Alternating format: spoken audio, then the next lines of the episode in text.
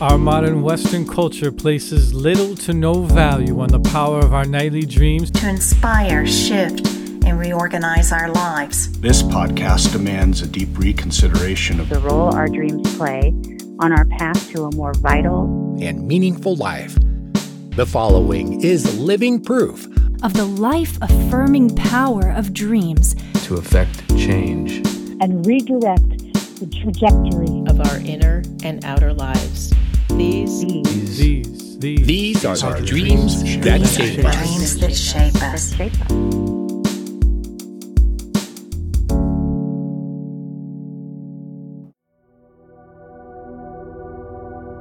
Life loses its magic when we muddle through it.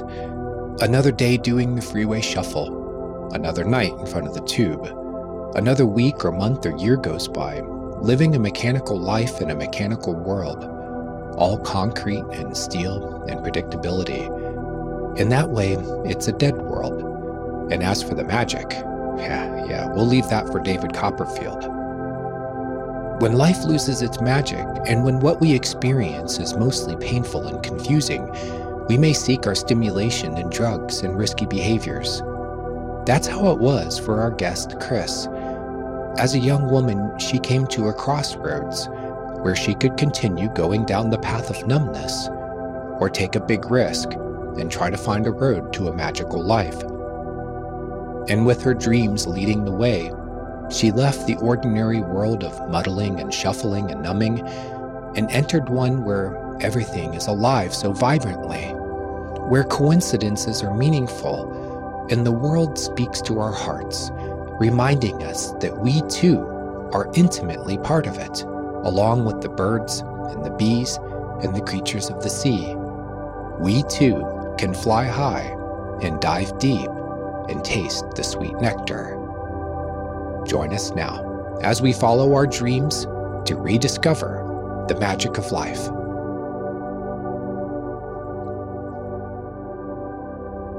All right, everybody, welcome to another episode of the Dreams That Shape Us podcast. This is the podcast where we share story after story to obliterate the Western myth that dreams mean nothing by offering you these beautiful human stories of how dreams have truly shaped people's lives. Tonight we're doing something special. Right now I have Kris Lang with us and also my partner in the dream, Mr. Jam DeBord. What's up, brother? Yeah, man. We're going to try something new here. We we have such a story for our listeners that it requires the two of us to interview our guest Kris because um, we're going to make sure that we get all the angles covered. so we're going to after three seasons uh, or into three seasons and all these episodes that we've put out, this is the first time that we've done an interview together. So um, this is going to be an experiment on the one hand, and also a way of honoring the story that Kris has to tell. We've already delved into this a bit with her, and it's amazing. Uh, there, there's so much to tell. Uh, so uh, this is why we have to do it this way. We we were inspired to do it, so we're hoping that it comes out in a way that uh, honors her story. Yeah, so we'll be definitely looking for a little bit of feedback if you like the fact that Jason and I are both on this. Uh, please feel free to reach out to me on Instagram and let me know maybe we'll start doing this more often. Uh, but so tonight we have my good friend Kris Lang. Uh, she has an amazing story to tell here tonight. Uh, one of what I'm kind of encompassing as the reclamation of her magical self. She had a few situations that happened in her early life that really hardened her and closed her off to her heart and her feelings and led her down a pretty dark path for a little while. And then she had this really special experience that happened that we're going to hear all about that really changed her life in a way that welcomed her back to herself. And we'll get to see these really special dreams that she had that just feels so soulful in a way that really truly from my vantage point really looks like soul retrieval in a way that um isn't so dark isn't so like hardcore but it's just this beautiful welcome home essentially. Uh so yeah we're thank you for being here uh if you want to introduce yourself in some capacity uh hello Oh, thank you. Thank you so much um, for having me. And I feel like this is so special. I get to have you both uh, together. and uh, um, yes, I hope I can um, share my story um, in a way that, yes, serves a good purpose here. So, um, I guess a little bit of my backstory is that I grew up in Connecticut and um, I had a really good childhood. And I also always felt growing up, um, you know, Connecticut and New England is a conservative. In my view, it was very conservative and a bit repressed. And so there was always um, something that felt kind of stifling or suffocating to me there. And I always also had this sense of, you know, as I was getting older, that there was just something didn't feel right about this world. There felt always like there was something more that I had a sense of but couldn't name. And so I kind of, I, I was one of those kinds of kids, really curious and questioning and um, I think I always have been a big picture kind of thinker and looking at, at the world that way.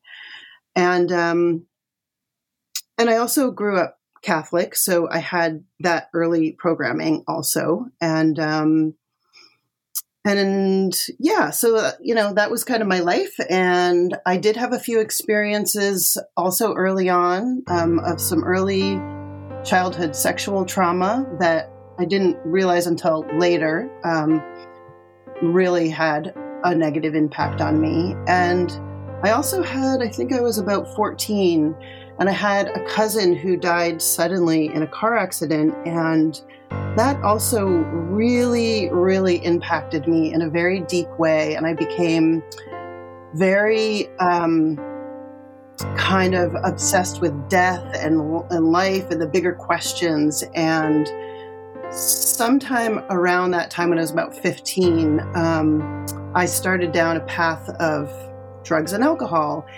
And that took me, you know, on on a ride that I call like the dark path for quite a while. I would say probably about seven or eight years. And, you know, how I felt during that time, which is probably, you know, common for anybody diving down the road of addictions, was um, you know, and risky behavior um, was that I, you know, was just numbed out. That's what drugs do. And so I was, uh, yeah, numbed out, not very conscious, and really, yeah, I would say shut down would be fair to say. Um, like, really not present, not in my body. And ultimately, um, in the beginning part of my 20s, I became also really depressed. And it was then that I had an opportunity to move to California. And that was a really pivotal move for me. And it was the time there I finally took a turn back onto the, the path of light, I would say.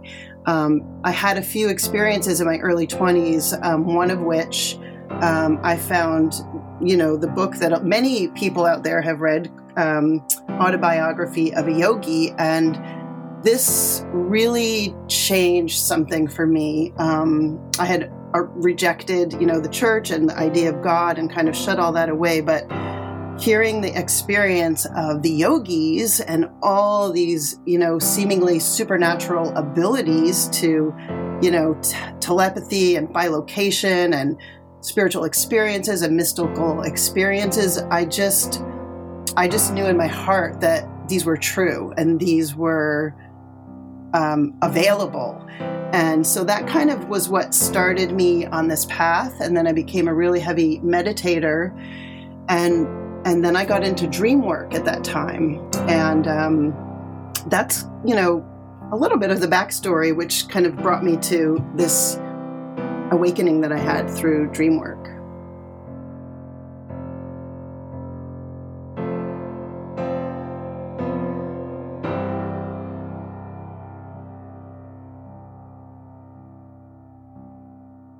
What was your entry point into dream work? Was it a particular school of thought or a book or uh, somebody you met in California?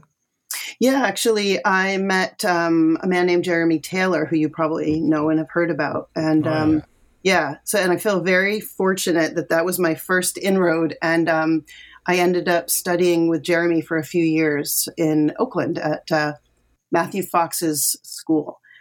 And so that was my introduction into uh, group work, group dream work, and it was amazing. Yeah, projective, right? Mm-hmm. Yeah. Projective dream work. Yeah. Yeah, wow. and it, it, really set a great foundation for me. Um, and um, was, you know, also the time where I first learned about lucid dreaming and had my first lucid dream, which was like another initiation um, so yeah, there was a lot of openings happening for me. I'd love to hear about that first lucid dream. Well, um, yeah. So that first lucid dream, um, it was so wonderful. I mean, I'm not sure if everybody's first lucid dream is like that, but mine sure felt that way. Um, I was basically, um, I was in my dream and I was looking at some very large paintings that were paintings of people, like their faces, and they were really big. And it was my own art that I had done. And then I probably had gone, I think, into a bathroom and saw myself in a mirror, which was my trigger to getting lucid. Um, and then I realized I was dreaming and I got really excited, as we do. And I mm-hmm. ran outside and I found myself in a huge parking lot and I started to wonder, you know, what am I going to do? This is the first time I'm lucid. Um, so I decided that I would make it rain. And all of a sudden, the sky opens up and it's raining, and I feel the rain soaking me, and it just feels amazing. And all of a sudden, a huge being of light appeared in the sky. And it was multicolored. And I, at that time, I called it an angel, an angelic presence. And as soon as that being of light appeared in the sky, I went into like a state of ecstasy and I was found myself next to a woman and a, her child and we were all there and we all went into an ecstatic state together. Um, we started turning cartwheels in place in this circle together just involuntarily. And then all of a sudden we stopped and I put my hands on her shoulders, or both of them on their shoulders, and told them that we had to remember this this moment and we remember each other and that when we woke up that we should try to find each other. And i was 100% convinced that they were real people in the real world that i could find. Wow. Well, you know that has a lot of the hallmarks of um, dreams that open you up to a sort of um, uh, we've heard it described as the divine light. The for one kind of this you had something that introduced itself into the dream you said let it rain and then the dream said oh i'll make it rain and i'll give you more than that. So you get this being of light that shows up and the so for one you've had the dream give you more than you expected and then two there's the woman and the child that shows up and this seems to be just based off of what i've seen uh, with this type of dream is that you're bringing at that moment you are in a very deep creative process of bringing something new into your being maybe even into the world too. Obviously you're in the world and it's coming into you but it's beginning as this deep you know process that's going on within yourself. And it's interesting that dream starts off with you seeing what art that you had created. So now you mm-hmm. have a woman with the child the child is her creation. They're along with you and then you said you were involuntarily doing cartwheels in a circle. And that's another thing that we've seen in this divine light sort of dream is you're you're actually in that movement, you're actually creating a symbol.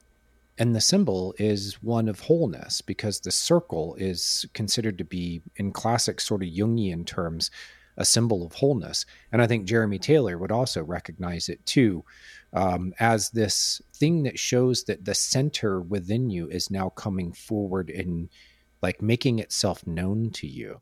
And of course, in that circle is it's a very magical place.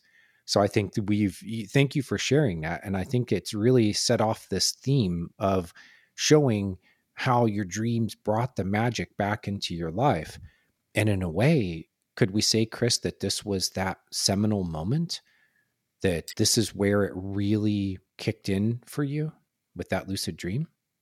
You know, I think so. I, I think that would be true. I mean, that, you know, like I said, it felt like an initiation of sorts having this first lucid dream that was so powerful and you know to go into a state of ecstasy when a being of light appears like i had never experienced anything like that so yeah absolutely so well, i can long... just say for from my experience uh, i don't know if that's how everybody has their first lucid dream uh, I know for me, mine was was definitely just as initiatory.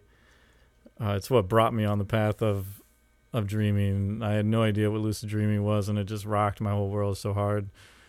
Um, I thought I died, and so then when I woke up and realized I was still alive, but I had this fully conscious experience. Um, it like changed my whole life. I was like chasing it ever since. Mm. Um, so in that way, it was ecstatic for me, but definitely didn't have any beams of light or uh, that kind of ecstasy in it. but uh, just as just as powerful, and I think, I think if you're called into, I mean, if you're called into dream work in general through dreams, like it's not just like a thing that you like want to pursue.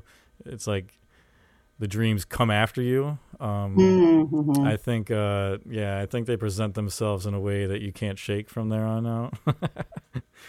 that's, oh yeah, that's no, a, that's at least my opinion about that. I think if you have a strong calling from within the dream to pursue the path, that they they take you by the shoulders and they throw you off the ledge a little. Yeah, I would say that that I was called in that dream for sure. Yeah.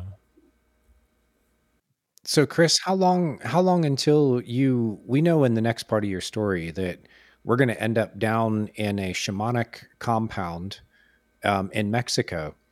It's so you you arrive in California, you somehow get hooked up with Jeremy Taylor, who everybody out there who knows Jeremy, Jeremy was a he was a minister and he was also a dream work teacher and he put in decades of work out there in Northern California um, many, many, many people can trace their lineage. Even active members now of the DreamWork community, um, professionals and people who just have a deep interest in this can trace their lineage to Jeremy. Plus, he had some influential books and stuff like that.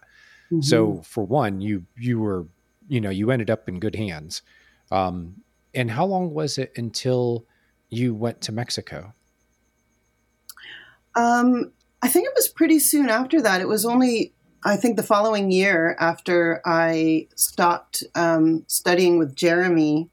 Um, so it was, yeah, say 1996 was when I left for Mexico. And it sounds like a good time to maybe talk about that. You, uh, what led you? How did this opportunity open up for you? Okay, so this story uh, is kind of fun. I the first time I decided to go to Mexico, I was going on um, in San Francisco. I don't know if anybody's heard of it, but there was a, a bus company called the Green Tortoise, super fun travel bus, and um, I got on that bus in San Francisco. Was going to the Baja for ten days, and it was there that I met my now husband, and we had this amazing trip and we fell in love and we decided to stay together.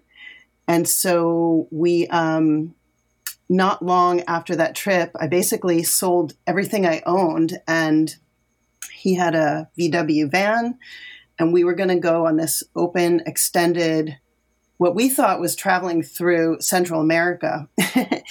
and what ended ha- up happening was we got to Mexico and we got involved with um, a man who had a ranch that was open to travelers and to people. And there were mixed families on this ranch. So there were, there were, um, people from the US, Mexicans, and Huichol, the Huichol indigenous community. And um, we that's how we ended up meeting the Huichol families that we did and our family in Mexico. And then we became involved um, over a period of three years, um, participating in traditional um, ceremonies and journeys to their sacred sites and engaging in um, peyote um, ritual and gathering and all kinds of things. And um, so basically, that is how I ended up there. And that was another super, I feel super fortunate and super blessed to have been invited in by these people who were incredibly generous, not only with their selves and their lives, um, but with their traditions and that is not always the case. and I just, you know, we had such an amazing, um, really life changing experience, basically, that happened to me down there. Wow, that's so cool. I, I just love the the thought of you in a VW van. it seems if I don't know. While as you were just telling it, it just felt like uh, I was watching some kind of uh, movie of some sort. Um, very cool. I'm curious. Uh, is there any of to to help really set the stage for the kind of uh, mind and heart opening experience that you had there? Can you kind of uh, lead us a little deeper into a, a couple stories that you may feel okay sharing about? Maybe some of the experiences you had on peyote or uh, a couple of ceremonies if you could talk mm-hmm. a little bit to that? Yeah absolutely. I would love to. Um, yeah so for me um, you know because we were already in i would just say this whole thing about traveling living in a van we were really in a different flow state, actually. I feel like we were moving to a different rhythm. Um, you know, we were, our circadian rhythms were different because we were sort of up and down with the natural light. And you have to realize this was way before cell phones and even email and all kinds of things. So we were really engaged in our um, in in nature and just this natural flow. And so there was a lot of just synchronicity and things like that already happening. And I would say when I went to the desert, you know, and this going on these pilgrimages are not easy trips. They're long, they're um, trying. And, you know, we were doing all the kind of protocols that you normally do, like fasting and all kinds of you know ceremonies and things we had to do objects we had to make to give offerings just really kind of deeply engaging in this um, tradition. And when we got to one of the sacred sites in particular for me which was in um, the state of monterrey mexico um, i would say that the peyote for me was it, it, it was very intense but also very gentle and um, what happened mainly to me on my ex- most all my experiences with peyote is that the natural world opened up to me. So I'd already, you know, heard about this, you know, idea that everything was alive and that everything was connected, and that was sort of more like an intellectual sort of, you know, concept that I had. Um, but when I got there, I got to really experience that, and I would say that um, that's when the animist in me became born because I could see and hear nature speaking to me. And so um, it just kind of confirmed all these things I had already kind of heard about. And so it's also where I really realized, you know, this concept of like the ancestors to me to that point in time in my young life, I really had no idea what that really was, to be honest. Um, but through those experiences, I um, I really became to understand what the ancestors really are, and that they're really real and they're here, and they don't just encompass our human ancestors, but they also encompass, um, you know, other than human and our, you know, nature friends and spirits and spirits of place. And so all those kinds of experiences, although they were gentle, they cracked something so deep open in me that really changed the entire like makeup and structure of who I am and how I saw the world. Wow, it's so beautiful.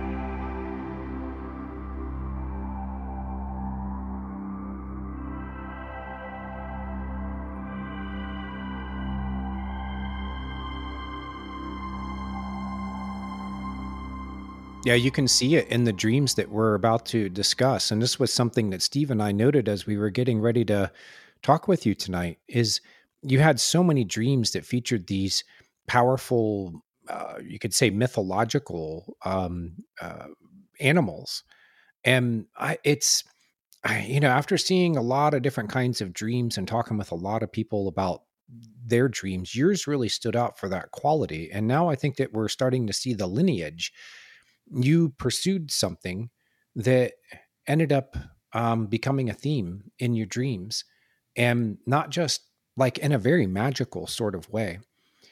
And as I was thinking through this, Kris, I wondered did all this happen before or after you read Carlos Castaneda?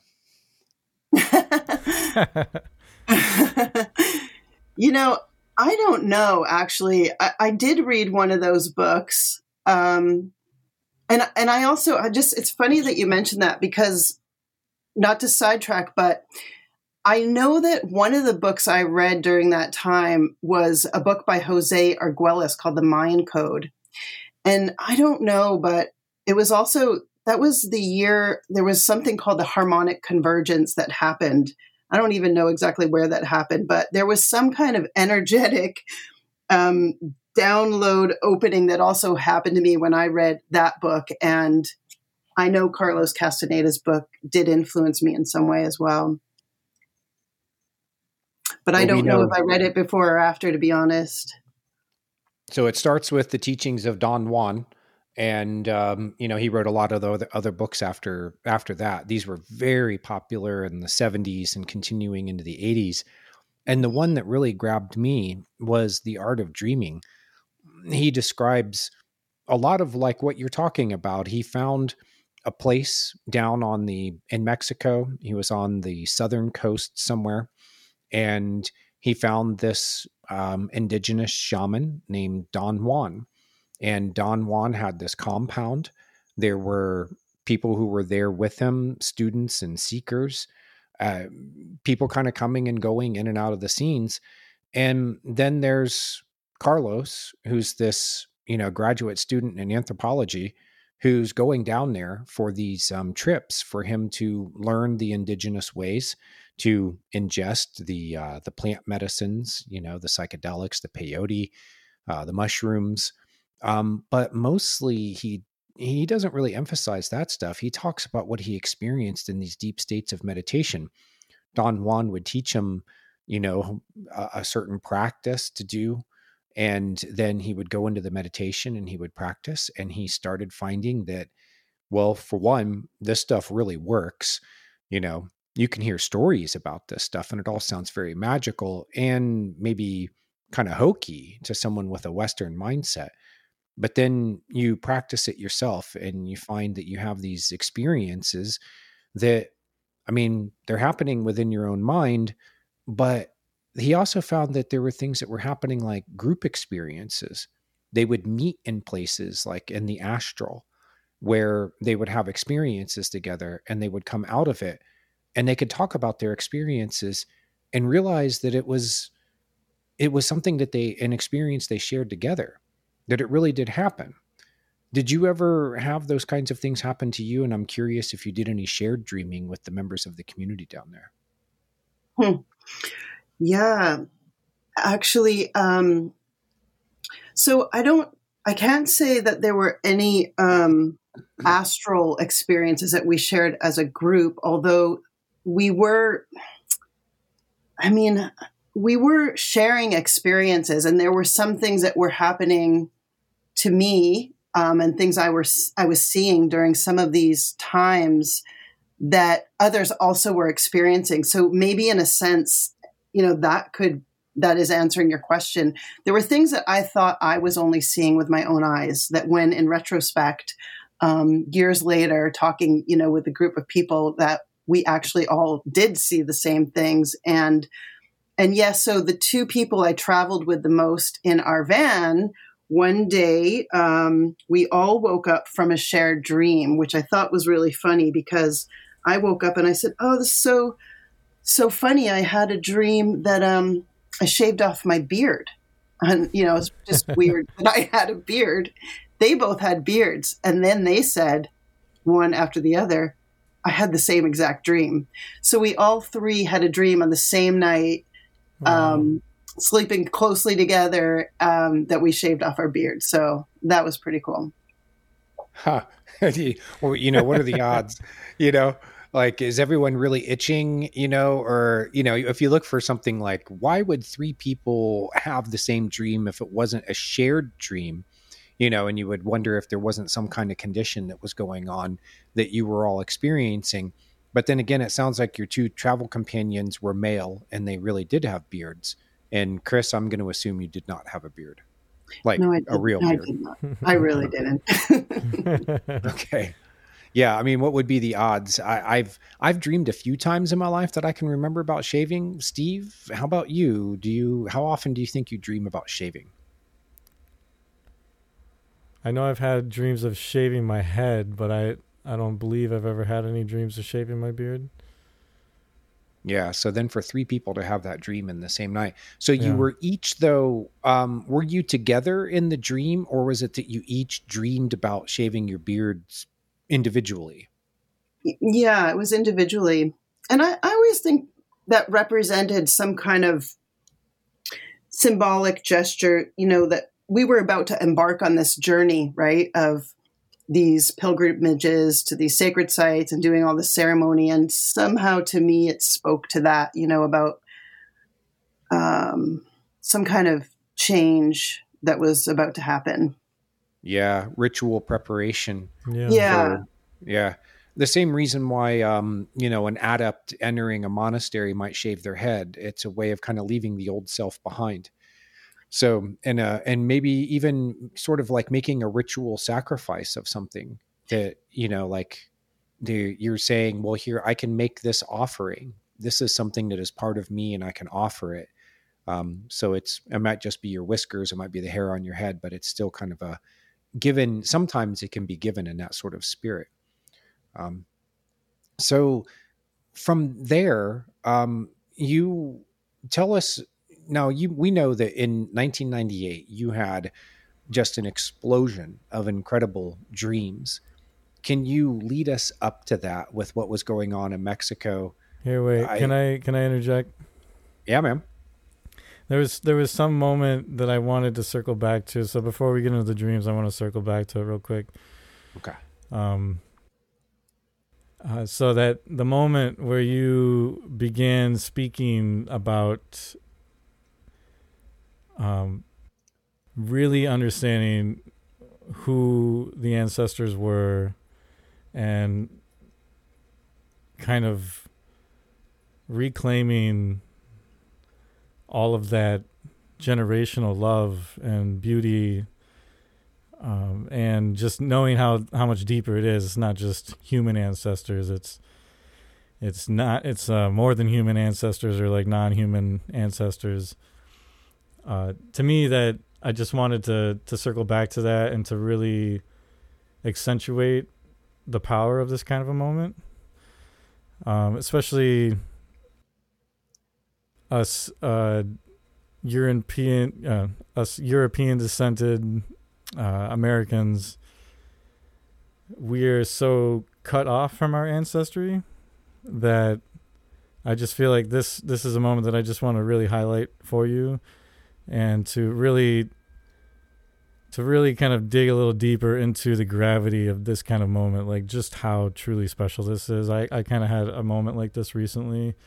Um, and it's there's so much power and and coming back into connection with your ancestors.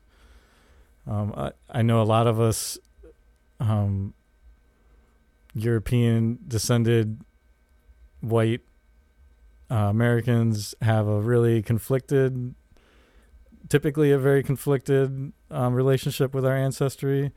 And the shamanic practitioner that I've done a lot of work with here in Minneapolis, he says that uh,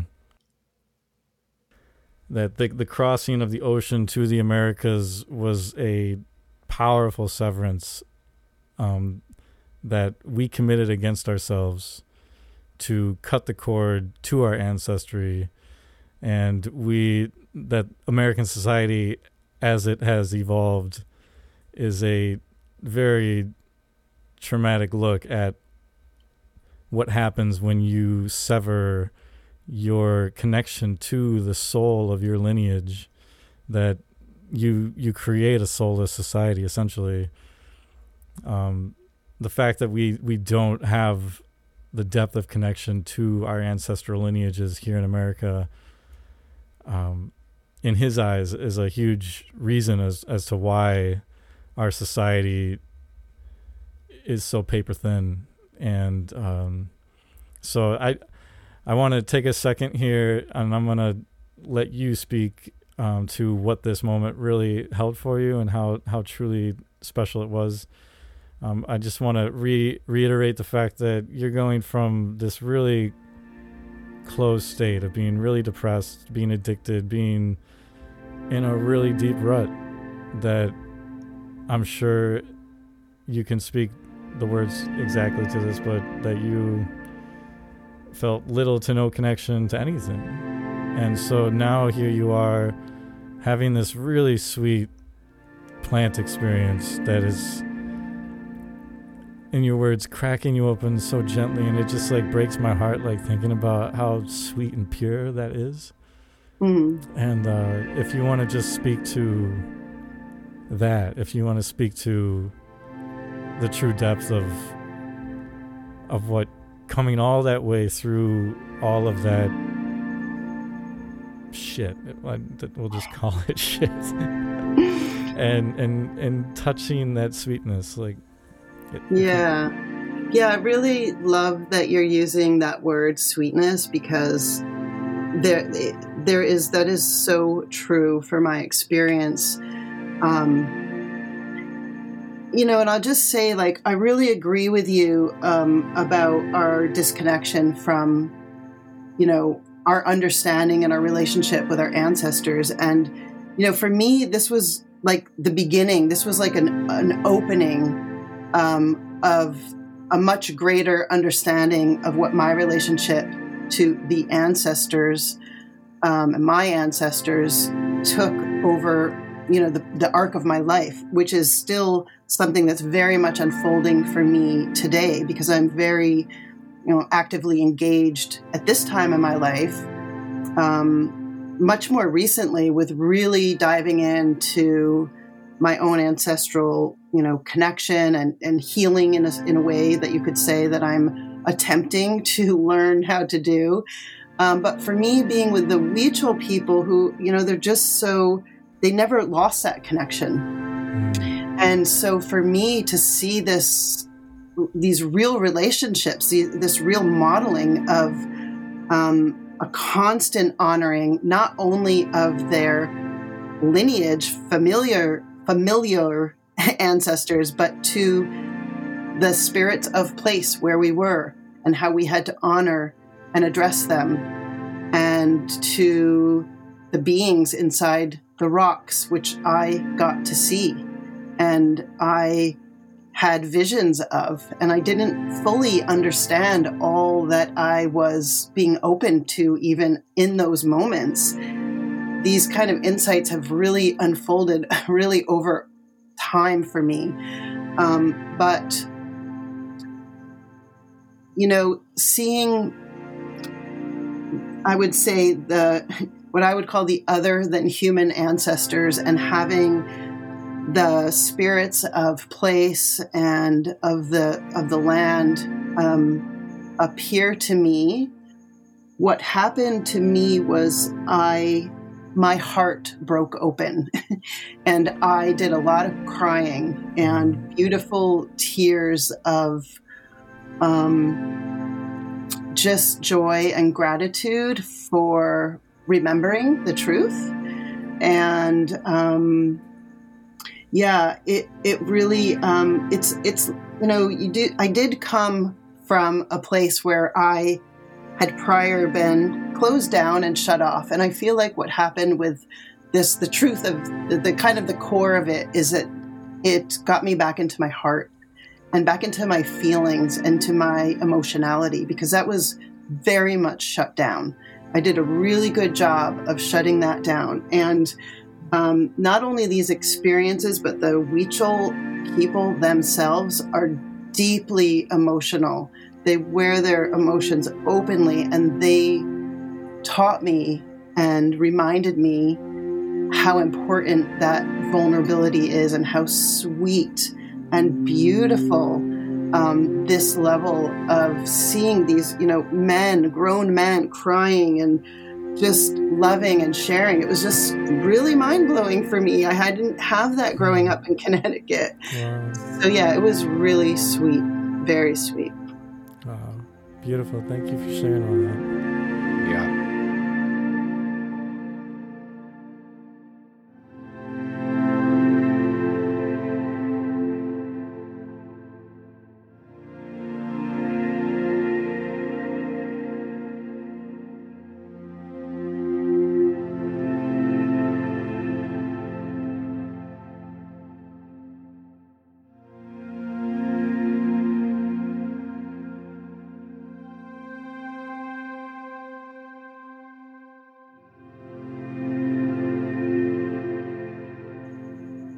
I, I just add something that just is just popping in my mind, and I just want to, um, I just want to say it here before, so I don't forget, is that, you know, on this subject of of our ancestors, which I do feel is is so crucial for us to try the best we can to remember those connections in whatever way that might be for us.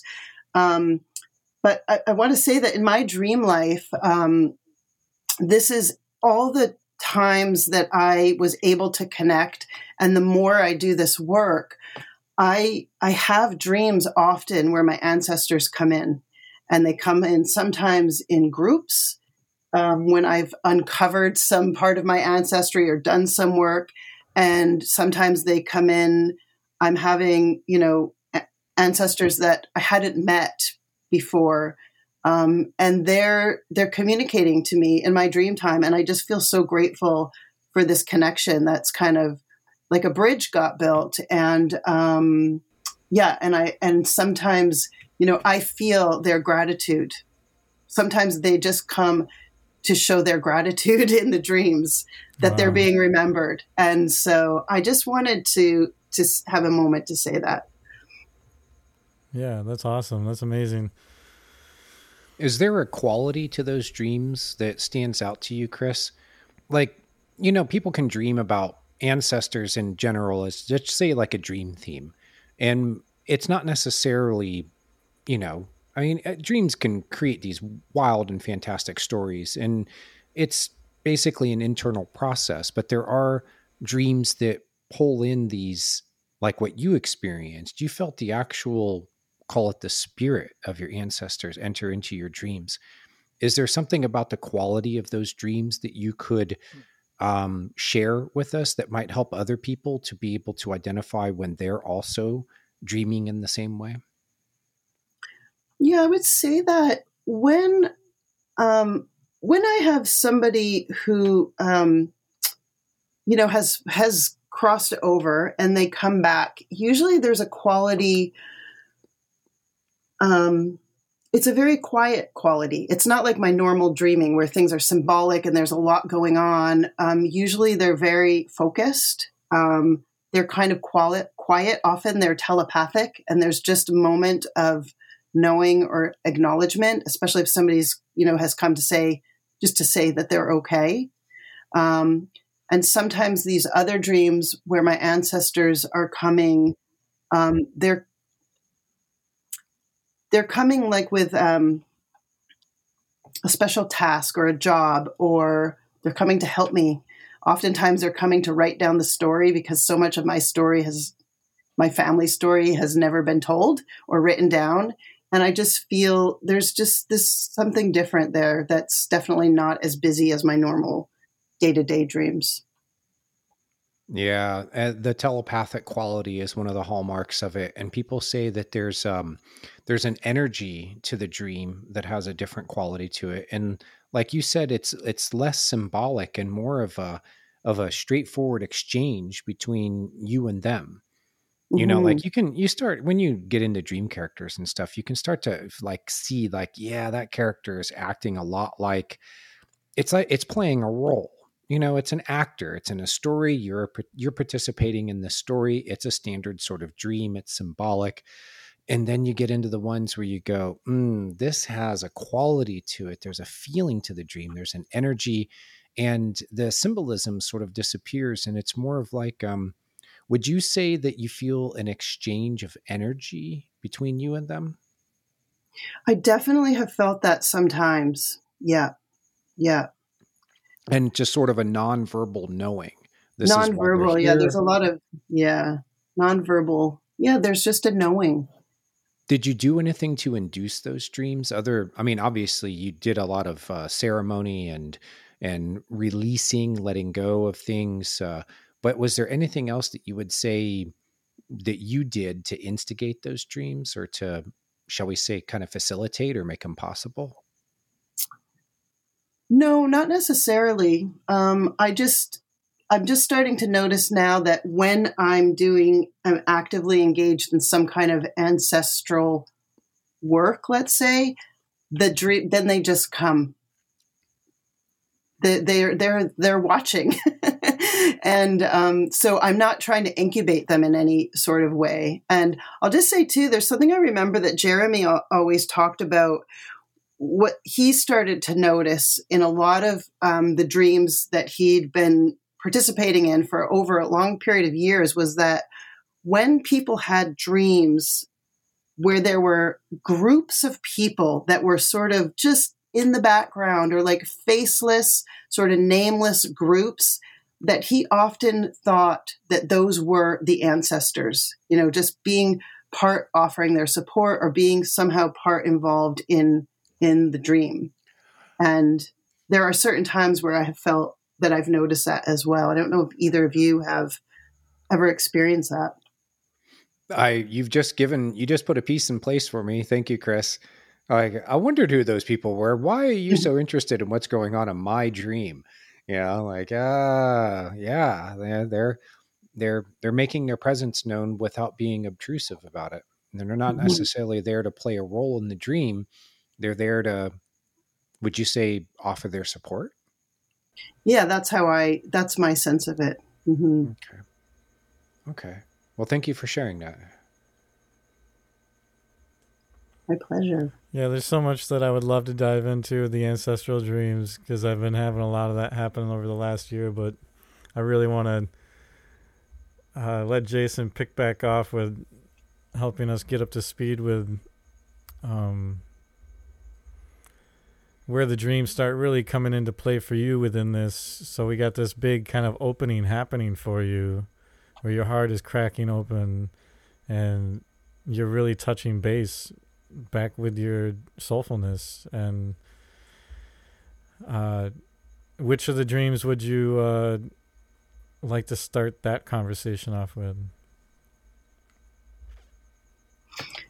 Oh, are you asking me? Yeah. Um, okay. Well, um, you know the the um the Pink River Dolphins was a a pretty special dream for me. That's where I was going to go with it. yeah. Yeah. Yeah, well, let's hear about it. Okay. So, um, I had this dream that I was in a different country and I'm outdoors. I'm all alone, but there's a lot of people around. In this nature setting, it felt like a place where people were going to recreate, like, you know, on vacation or something like that. And there was water there, but the land around felt dry and hilly, kind of rolling mountains. And all of a sudden, I started to get a sense um, that I'd been here before. I became this very strong deja vu feeling came over me. And I remembered that I had had this dream before. And I knew that if I walked away from this area to another part, another area of the dream landscape, that I'd come to a place where the pink river dolphins lived and I become so incredibly excited that I remembered this. Um, it felt like a feat just in of itself to be able to retrieve that memory. And now nothing is as important as finding those dolphins. So I begin to move really fast. And it felt like to me in, the dream that I remember that the landscape was changing with me as I moved with my thoughts and intentions. So, a little bit of sort of the fabric of the dream shifting, which is not typical for me to be able to see. But soon enough, I see the river and I go to the edge, and suddenly three pink river dolphins appear. And they are so excited and so happy and grateful to see me as much as I am to see them because we're friends. We know each other. And it felt like we hadn't seen each other for a very long time. And they start speaking to me in their language, and we just talk and talk and talk. And there's just this feeling of wild excitement. They are excited, and it's just this overwhelming, joyous reunion. And it's just something that I've never forgotten. And in a dream like this, it's kind of hard to even describe in words how deeply I felt this joy. It was like not a, something I'm used to feeling, like this much joy in my heart, but that's really the the lasting impact that dream had on me.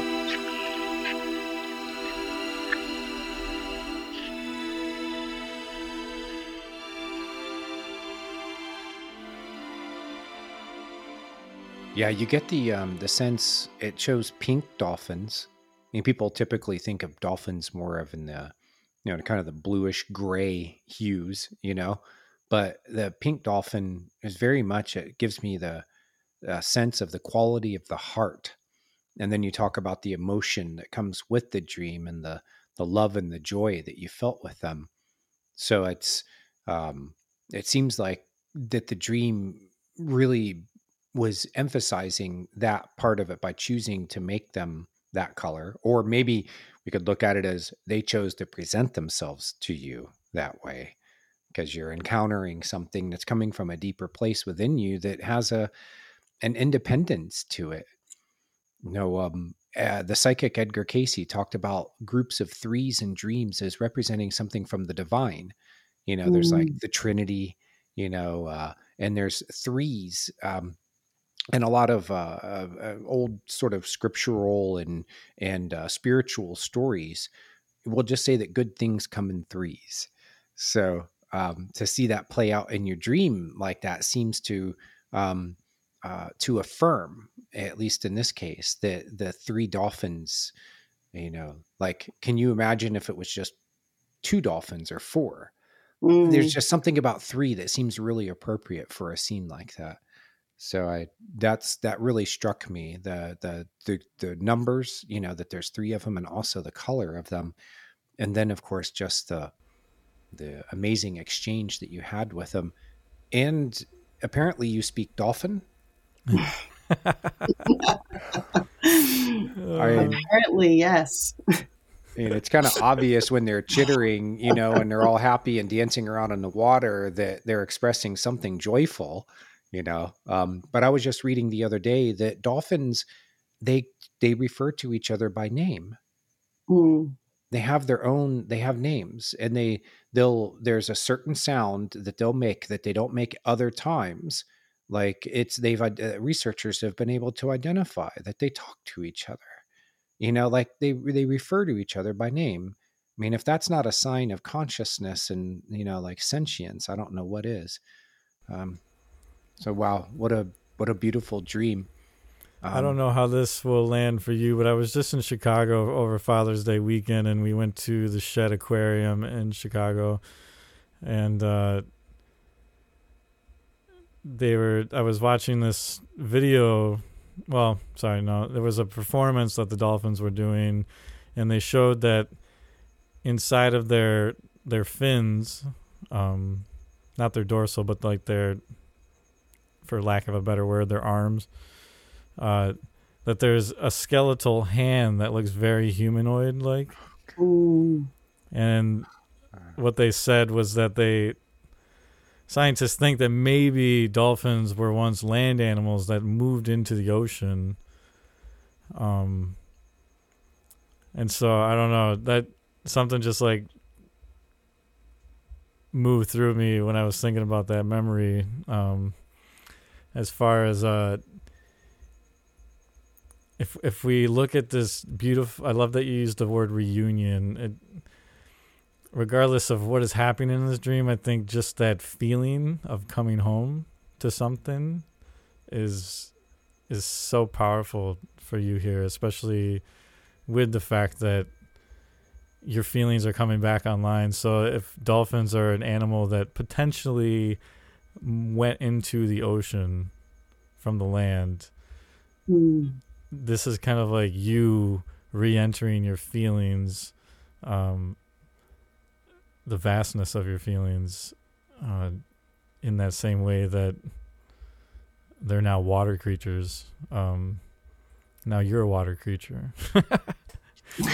I, I don't I don't want to totally superimpose because I feel like this is one of those dreams where you shouldn't even try to vulture it apart. It's like it's so yeah. holy and so sacred that it doesn't matter what it means. Like the feeling of it is the, the gift of it. Um, but yeah, I just thought I that just I was I was like, whoa, that's kind of an interesting uh interesting notion.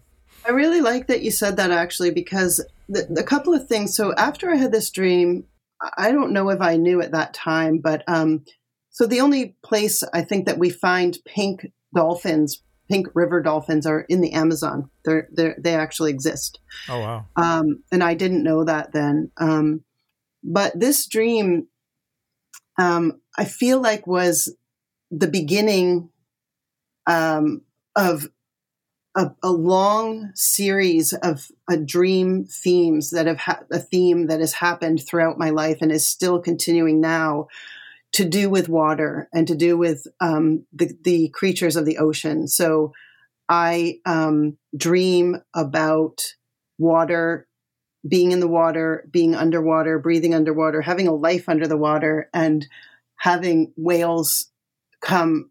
it, it is like a ongoing, constant um, theme, and so I feel like this was the first introduction into my connection to water and the animals and the beings of the ocean. Mm. So I, I, yeah, I am a I'm a water person.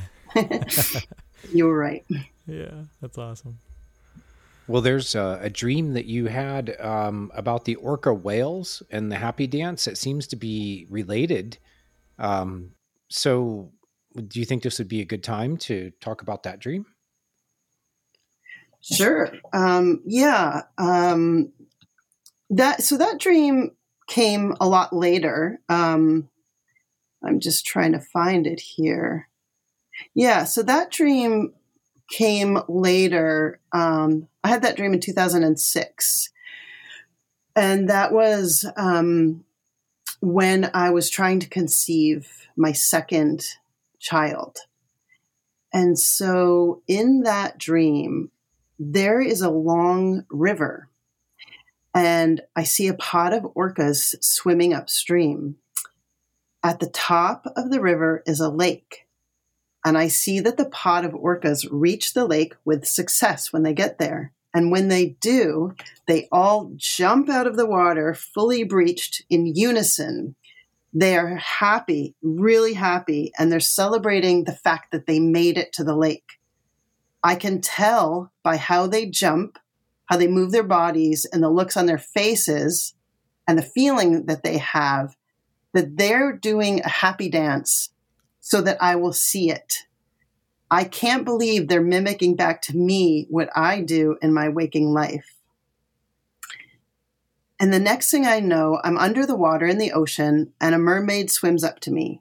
She has on a necklace, and instead of a pendant, there's a very small, beautiful little fish swimming around in circles. She tells me that my baby is a special gem of the sea. I wake up and I know I'm pregnant.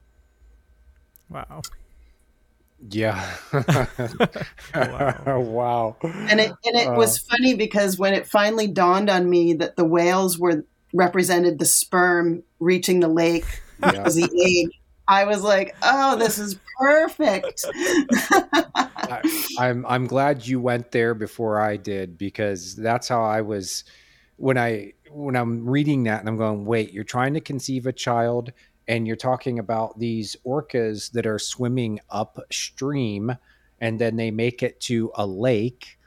And I'm going, "Okay, going, you know, basically finding the womb, you yes. know, and then um you know they're they they they jump out of the water so now they're kind of into a different state of being so that means conception has happened um and yeah and then the mermaid comes up to you and the fish swimming around in the pendant like yeah that seems like a really uh, like a heck of a metaphor for the for the process of conception both the physical side of it but also the spiritual side of it. And I'm wondering, um, did you have a boy or a girl? I had a girl. Uh, yeah, so mm-hmm. mermaid girl. And uh, does uh, did she turn out to be a gem? She is definitely a gem. and I and I actually wanted to name her Gemma, but that Aww. that wasn't what her name was. wow. That's well, so you mentioned you know that there was this uh, interactive co-creative aspect of the dream and when we think of a creation process uh, like conception but also that we we've had somebody else in in our on our show who had a dream before she got pregnant or no i mean before she adopt sorry she ended up adopting a child. Um and um this was um um zivia. And she had this um, moment in the dream where she decided this is what i want to do even though at the time she said that she had no idea that she ever wanted to have a child she was actually dead set against it. Wait did you say but, adopted? Yeah didn't she or no. her her partner sorry she in a way her partner she ended up having a partner who was pregnant. And uh, so a, a female female relationship. And um, so in a way they had the child together. Yeah. I, I kind of thought of it as adopting but it's not technically. Um, but there was a moment in the dream where she decided that she wanted to affirm you know that's like well here's this baby do i want it or not and in the dream Ooh. she's just like yes you know even though i never wanted to be a mother here i am and i just wanted to make that note that we've seen this before with other guests and I've seen it with people that I've interacted with and talked with them about their dreams. There's this deeply creative aspect like that goes into the creation process. Like you decide this is what you wanted, this is something that you want, and you affirm it and you do it while you're dreaming, and then whammo, you're pregnant.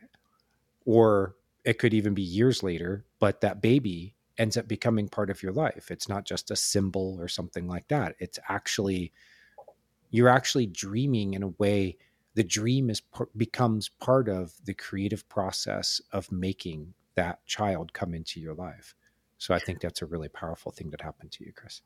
Yeah, and I, I I loved that interview that Steve did, and I listened to that as well. And I just wanted to say that I feel like, you know, these kinds of dreams, um, they're very common. The, the what you're talking about, and or precognitive, you know, pre-knowing. You know, this even happened to me with my first child. I'll just say it really quick: is that I had a dream. I'm not sure how long before um, I got pregnant with him.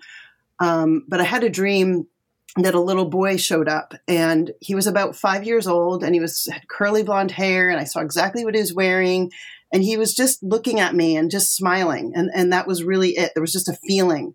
And at that time, you know, I just thought that was just a regular dream. I didn't know what it meant. But after I had my son, when he got to be about that age, I remembered the dream and, you know, it was exactly how he looked at that time the same hair, the same blonde curly hair. So it took me all those years later to remember the dream and saying, wow, he, he showed up there. He, he introduced himself to mm. me. Mm-hmm. So I think, but I think these kinds of things are not uncommon. Yeah, well, I, I kind of going along with yeah. that same. Sorry, Jay, just real quick. No, it's okay. Um, I had a similar kind of experience. Uh, I looked up when I had this dream recently because I thought it was after Eric and I had moved in together, but it actually was really early in our relationship. Couldn't believe how early it was that I had this dream. Um, she lived in Minneapolis. I was living in New York City at the time. We were doing long distance thing, and right after the first time she came to visit me in New York, which probably would have been about getting close to six months into our relationship. Um, I had a dream that me and her were walking just down a sidewalk with our two children. There was an older boy and a younger girl, and that's exactly what we have right now. mm. And Oh man, rereading that that dream was so beautiful. As I mean, it the way that I wrote it was was just so gorgeous. I have a very faint actual memory of it now. I mean, that was back in that would have been like 2009, 2010 period. Um, but yeah, just seeing the way that I wrote about the kind of love that I had for these kids is exactly the quality that I have for them. And to have I mean, that was almost 13 years ago. I had no idea at all like what kind of cracking of the heart happens when you have a kid. Um, mm-hmm. That was nowhere in my consciousness, but I got a glimpse of it in that dream, which I thought was just so moving to read this many years later and to have that kind of love present in my heart now was just like, oof, like. man, that's it's just like so so incredibly interesting and beautiful to see how prophetic I guess is maybe the word for it, but just like how informative dreams can be as to like shape you kind of like what we talk about here all the time on this podcast like that was that was preparation in a way and maybe in some capacity that was like Jason was getting at just a few minutes ago. Maybe maybe in some ways that is a contract that I'm making in that dream, mm-hmm. where I'm seeing and feeling that experience, and I'm like a hard yes with it, even though it's not going to be for quite a few years down the road that that actually becomes a reality for us, but that it begins that that motion forward to like yeah, I want to I definitely want that love in my heart, and you you move forward in your life attempting to capture that in some capacity. But yeah, that's that was my little two cents there. Love that. Yeah. Well, that's with uh, Zivia, and it's uh, the robed woman and uh, the unusual motherhood journey uh, that came out in May. That was our May episode. So anyone that wants to refer back to that can get another powerful story about um, dreams that foretold um, the future where you were a future as a parent. So, um, if any, uh, yeah, if anybody wants to catch up on that episode, it's there waiting for you. Yeah. So moving forward from the Pink River Dolphins, um, and the orca whales ha- Yeah. doing their happy dance.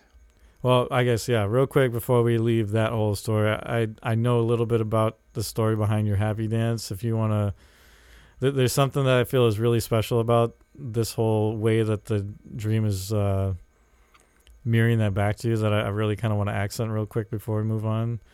Do you want to tell your whole thing about your happy dance that you were Oh, doing? sure. yeah, I, yeah. So the thing about the happy dance is that um, there came a time when I decided that whenever a synchronicity would happen in my life or something that I had been wanting or thinking manifested, that I was going to acknowledge this to, you know, sort of the greater universe, that I'm noticing that it's happening and I want more of this situation to happen. Mhm. And the way I was going to acknowledge it was I was I jump up in my in the air, I put my fist high in the air and I just kind of jump up and down with a smile on my face and that's my little happy dance signal to the universe. and so and and that's so I knew that when the orcas did that, it was the same weird in a same weird whaley way, they were doing the same thing, which I found fascinating. It was like a part of myself was mirroring back to me, you know, so that I would know what they were doing, that they succeeded in their in their, you know, task.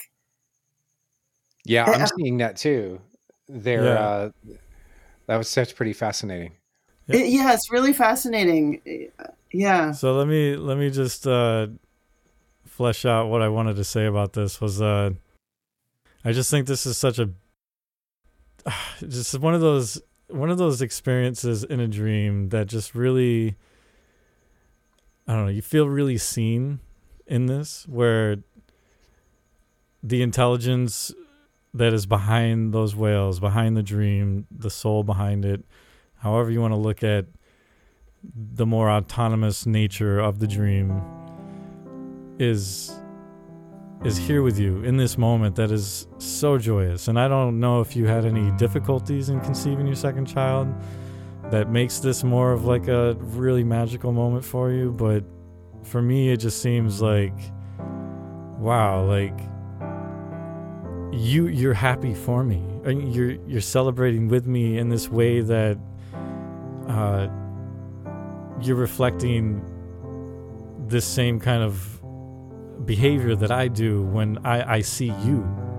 When I see you, the the the soul behind this world that is that is trying to communicate with me, that it is now it is now celebrating you in the same way where it's like I see you in what you're bringing into this world, and there's this.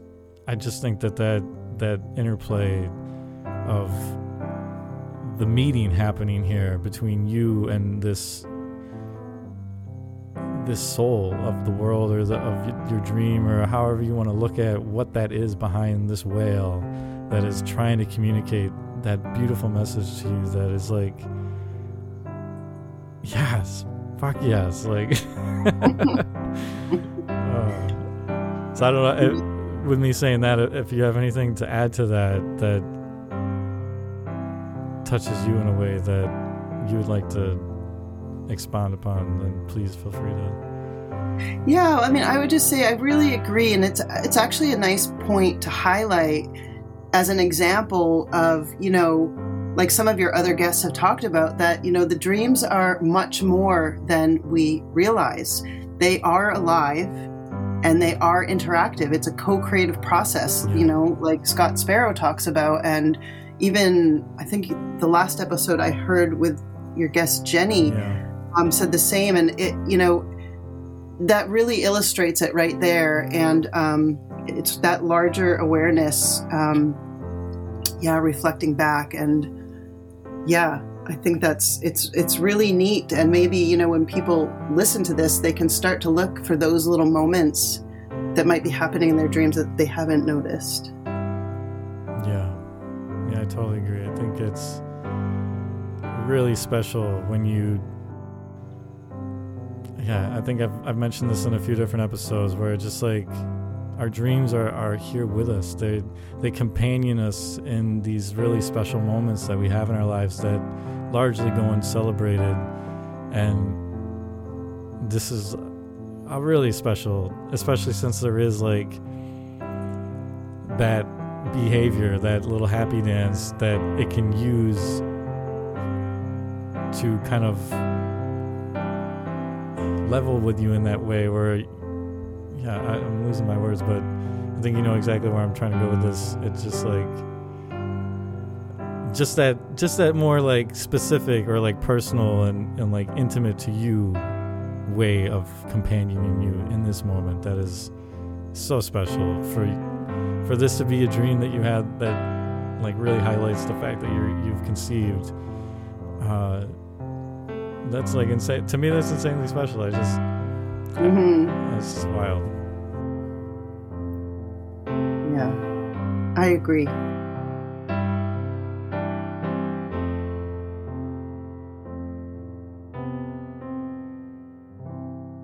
All right. And so to kind of bring us, I mean, not that orca whales are not magical at all. That was an absolutely magical dream, but to kind of weave ourselves back into the thread of kind of this whole reclamation of the magical self that's happening for you. Um, I, we really wanted to touch base on this experience you had in Sedona, which I think brings this uh, really dreamy, magical sense that you're having uh, into like really living color as far as like how it really becomes a waking dream for you. Um, so if we could have you kind of give us the kind of lead up to that experience uh, of you going to Sedona and uh, yeah, just tell the story and you can just run right into the dream for us. Um, okay, so the lead up, like during that time, I was still traveling in my VW, living a very um, free lifestyle, and uh, a lot of synchronicity still happening in my life. And I'm not sure that, so somewhere in that time, before I was in Sedona, I had this dream, and I called it the Sedona crystal tree. I'm walking down a forest path, and there seems to be a creek or water nearby. And then I see a cement cistern type of thing as I'm walking. And I walk past it. And then I see a big tree. And I go up to the tree and around the side. And inside the bark of the tree are quartz crystals growing. I see the small crystals and I show my friend, and I'm very happy and very excited to have found them. And then I see there's larger clear crystals with points on the ground at the base of the tree. I pick one up and I put it in my hair. And that was the end of the dream. And so one day when I found myself in Sedona, um, we were camped out somewhere and I was having a really beautiful day and a really, um, I would just say this because I remember this stands out in my mind, which is why I want to say it, is that I was in a state of I would call it childlike wonder. I was having, and I often did during this time, just days where I felt so free and I looked at the world with such awe. And I remember there was a rainbow and I was just so playful and just full of kind of joy and awe at life and just the beauty around me. And that is how I entered this trail I found myself on. And I was with my friend. And um, what happened was I started walking down the trail, and then I had the sense of deja vu. And I remembered that I had dreamed this before. And I knew with every step I took what was going to come next for my dream. And sure enough, I saw the cistern, the cement cistern. And I told my friend, like, very excited, like, oh my God, this is the, exactly from my dream. And next we're going to come to a tree. And there was the tree. And I went up to the tree. And believe it or not, inside the bark of that tree was a crystal.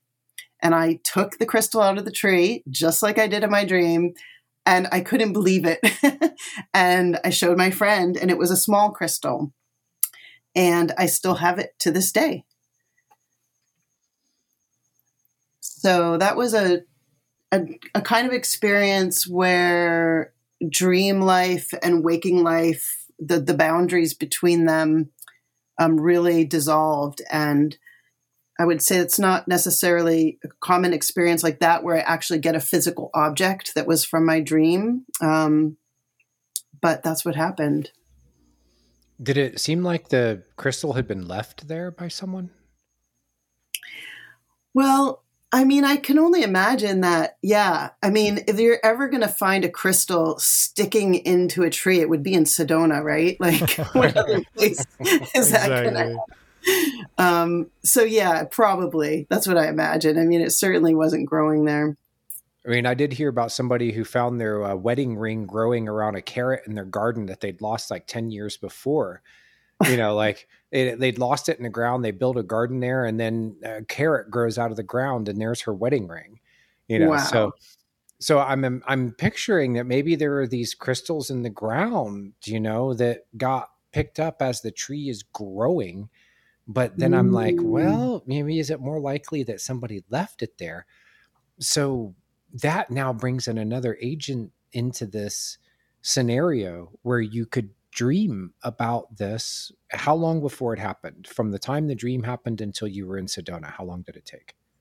You know that's a good question. I don't know actually. I, I want to say it was a, almost like a year before but it might have not been that long. And so if somebody left that crystal there unless it had been sitting there for that entire year, then it means it happened after you had the dream. So oh, yeah. that yeah, so now you've you've got this other factor coming into it that means that somebody else's life in a way was a participant in that dream. Even though they weren't in the dream, they were part of making it come true. Can you imagine the person walking along going they're holding a crystal in their pocket and they go, hey, let's see that little nook on that tree. I think I'm just going to walk over there and I'm going to stick this crystal over here. Yeah, for whatever reason they have in their mind at the time. And then they decide that they would go and do it. And then it turns into this ex- magical experience that you end up having. Or even so, better, they're like, oh my god, I don't know why I feel like I have to do this, but I really need to leave this crystal right crystal here right in this here. tree. uh-huh. yeah, maybe somebody's gonna I, come walking. Yeah, go ahead, Kris. Oh well, I just hadn't uh, thought about that aspect of it. Actually, that just throws a whole new twist. I love it. Yeah, because because whoever left it there, I imagine. I'm just imagining this little hippie person all like, I don't know, dude. I just, I just feel like I really gotta leave this here for some reason. I can't figure it out, but it has to happen, dude. Um, just such a fun little image in my mind. Um, yeah, and what were you know the odds that I was gonna just find myself right there on that exact path? I mean, it was just meant to happen. Clearly, um, yeah, it's really fascinating. Because I mean, there's plenty of times where like I feel like I, I don't have any like real thoughts in my head of, of, things that I've actually specifically left somewhere, hoping that somebody else will find it. Um, but I feel like I've had moments in my life like that where I'm like, I don't know why, but I I, I really need to like leave this here or like this is for someone else. Or I I know I've had I can't I wish I could remember a specific example of what that is, but so for me like I have no idea who ended up benefiting or receiving whatever that moment would have been. And I just think this is like a cool look at like the magic of those kind of moments where you're on the receiving end of somebody else's intuitive feeling of I have to leave this for somebody else. This is going to be really meaningful. I don't know why, but I feel like I have to do it. Um, and so maybe to like, if if anybody out there who's listening has a moment like that coming up in their lives, like, who knows, like, this could be like a really defining moment. Maybe you're else. part of somebody else's dream and you don't know it yet. Yeah. Yeah, it's so cool.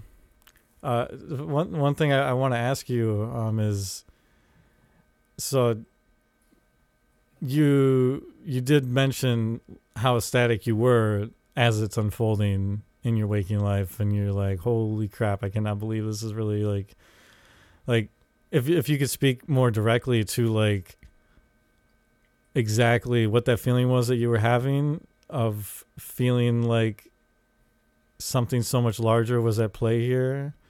Um like what exactly did that touch within you as as far as feeling like there was something truly magical happening?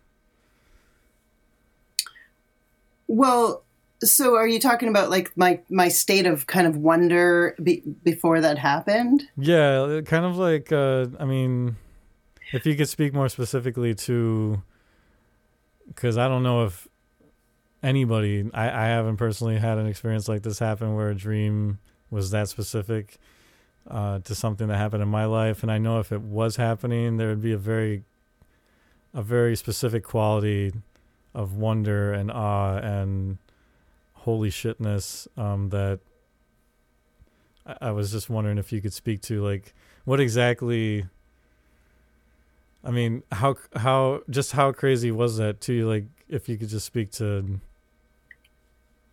the mind fuck that that might have been. yeah, well, I feel like in a way it was, it, you know, the um the wonder that I was feeling. It, it's almost like that was how I was. I was in this state. You know, I was still coming out of these experiences from Mexico, crossing the border, traveling all around the states, and um, you know, I just felt like at, in that moment, I was feeling wonder with just life mm. and nature. And I was having a lot of fun. I was with friends. And, you know, I was a barefoot free hippie girl for sure. I mean, that was me. And when that rainbow happened, um, I started running like a child. Like I was going to try to catch the end of the rainbow because, you know, if you've ever seen a rainbow that lands really low and it's almost like it's right there in front of you, you can see it. Mm. And of course, you're never going to be able to catch it. But I wanted to try anyway. And so we were running around like this just crazy fun, you know, in this wonder state. And I feel like that state of being, this wonder and awe kind of feeling, I feel like that is what almost in a way allowed the deja vu to happen. It's almost like it put me in a certain vibration or frequency, I guess, in a way you could say, that then triggered this deja vu as I was walking down the trail. Wow. Um, so there's just something to be st- said about, I feel like, those states of being and how that puts, at least for me, when I've experienced that, it puts me in this different sort of interactive um, relationship with my environment, with nature.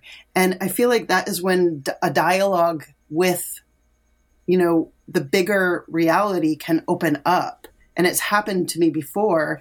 Um, and so when I started noticing I had deja vu and I linked it because often when states of deja vu come, I don't link it to anything. I just feel like, ah, right. it feels familiar, but I can't place it.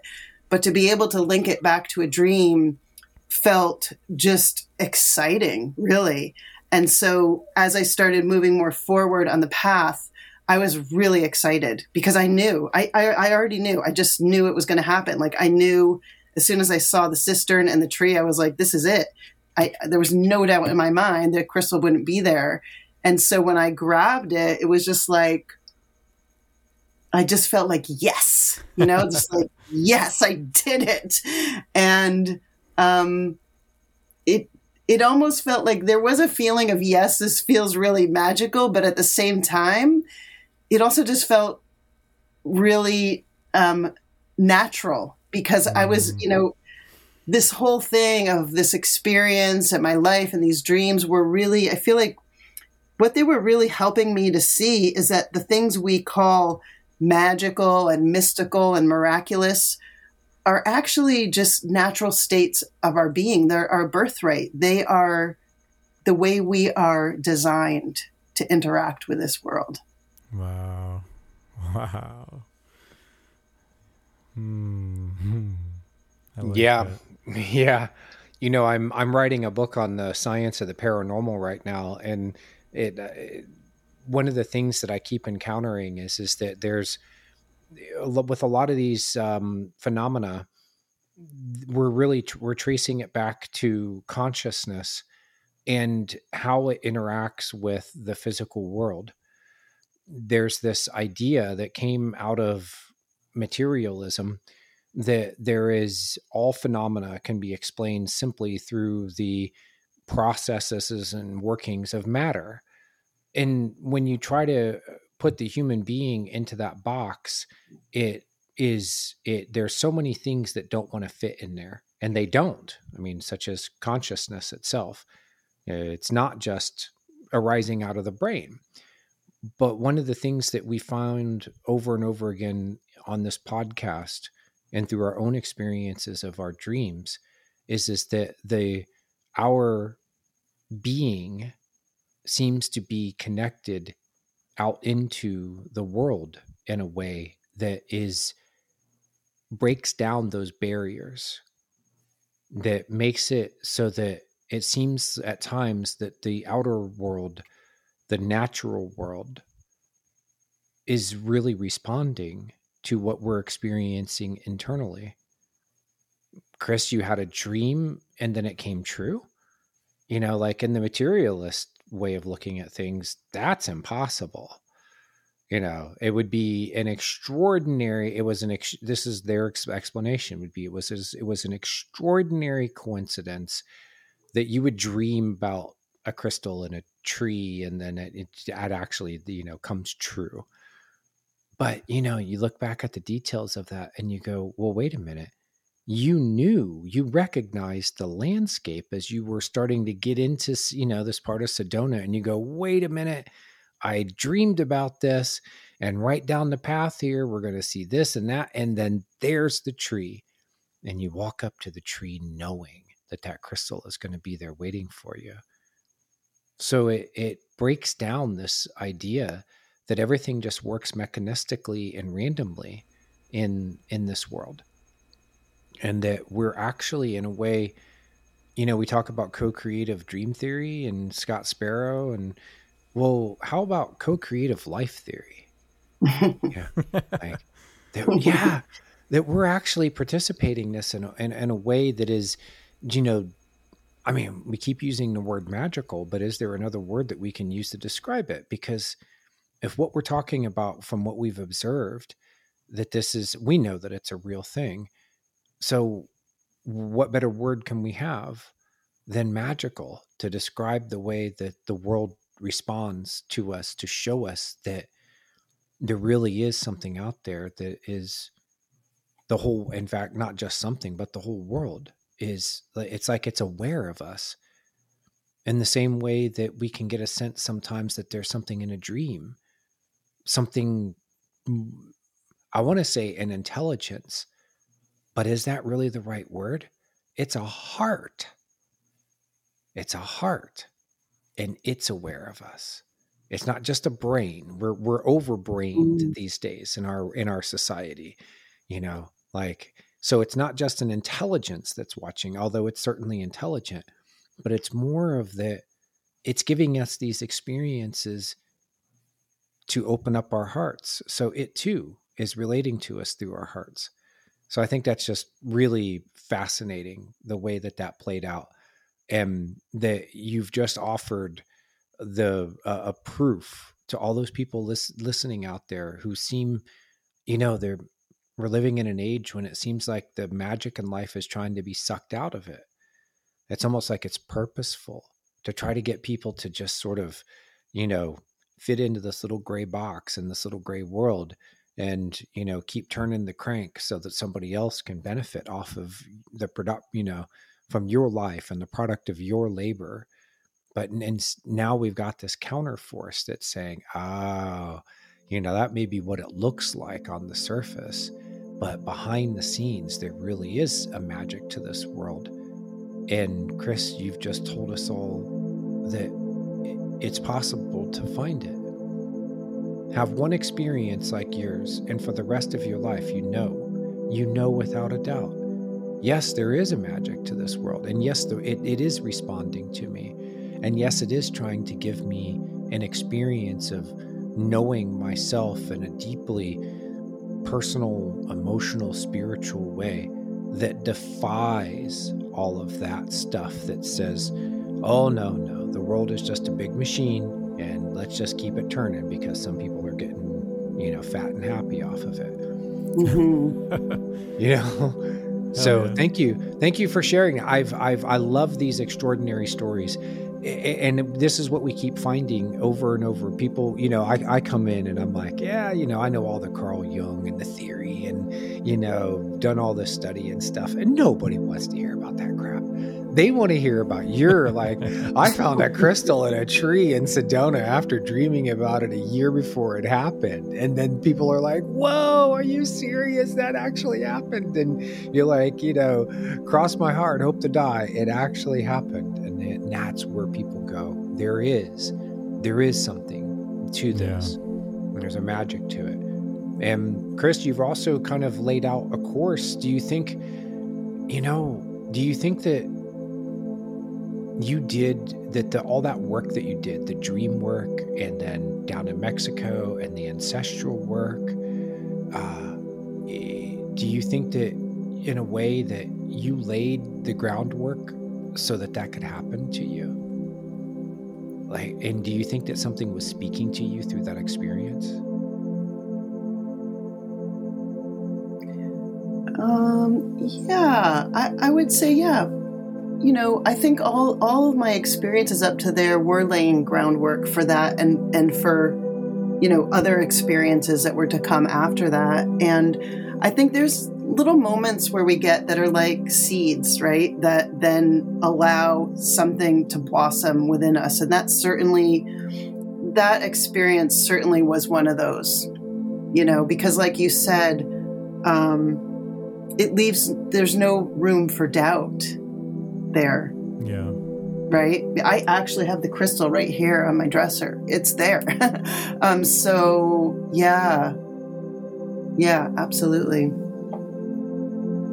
Wow. Yeah. That that was a really it's extraordinary experience that you had. And um, I would definitely be keeping that crystal too. if it were me, like, oh, for the rest of my life, that is going to yeah. be sticking real close to me. And uh, what kind okay. of crystal was it? It, you know what? It's really small, like very tiny, clear quartz crystal. Okay, cool. Yeah, I wish it was one of those bigger ones I had in my dream from the ground, but.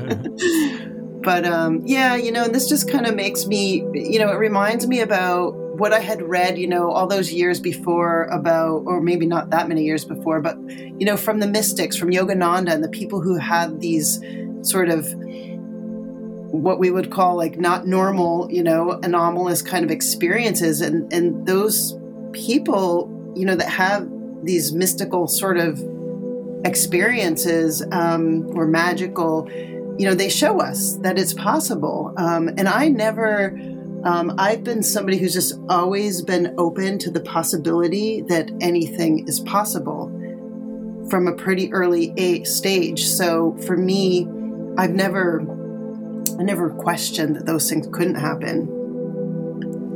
Yeah, I think one of the really beautiful things about the way you just told that story was that we saw a really special image of just how swung open the door to your heart had become at this point. You're talking about how playful and joyful you were in the scene. Um, what a beautiful, what a beautiful kind of image uh, to have of you and you know where you've come to at this point in your journey. I think that was a really beautiful show. Mm, thank just, you. Yeah, for just how much this this whole process that you've been going through um, really, really opened for you. I think that's really marvelous.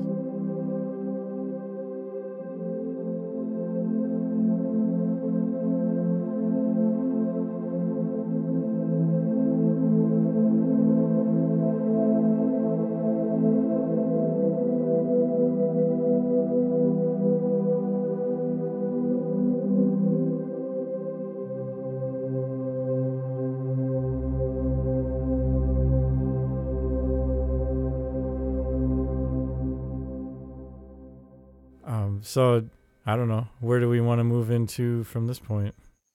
Kris, why don't you pick a dream that you, you know, you we're talking about the magic that can come through a dreaming life, and eh, you've had many of them. There's so many here that you've sent us. We couldn't, you know, if we had another three hours, I don't think we could really do justice to them.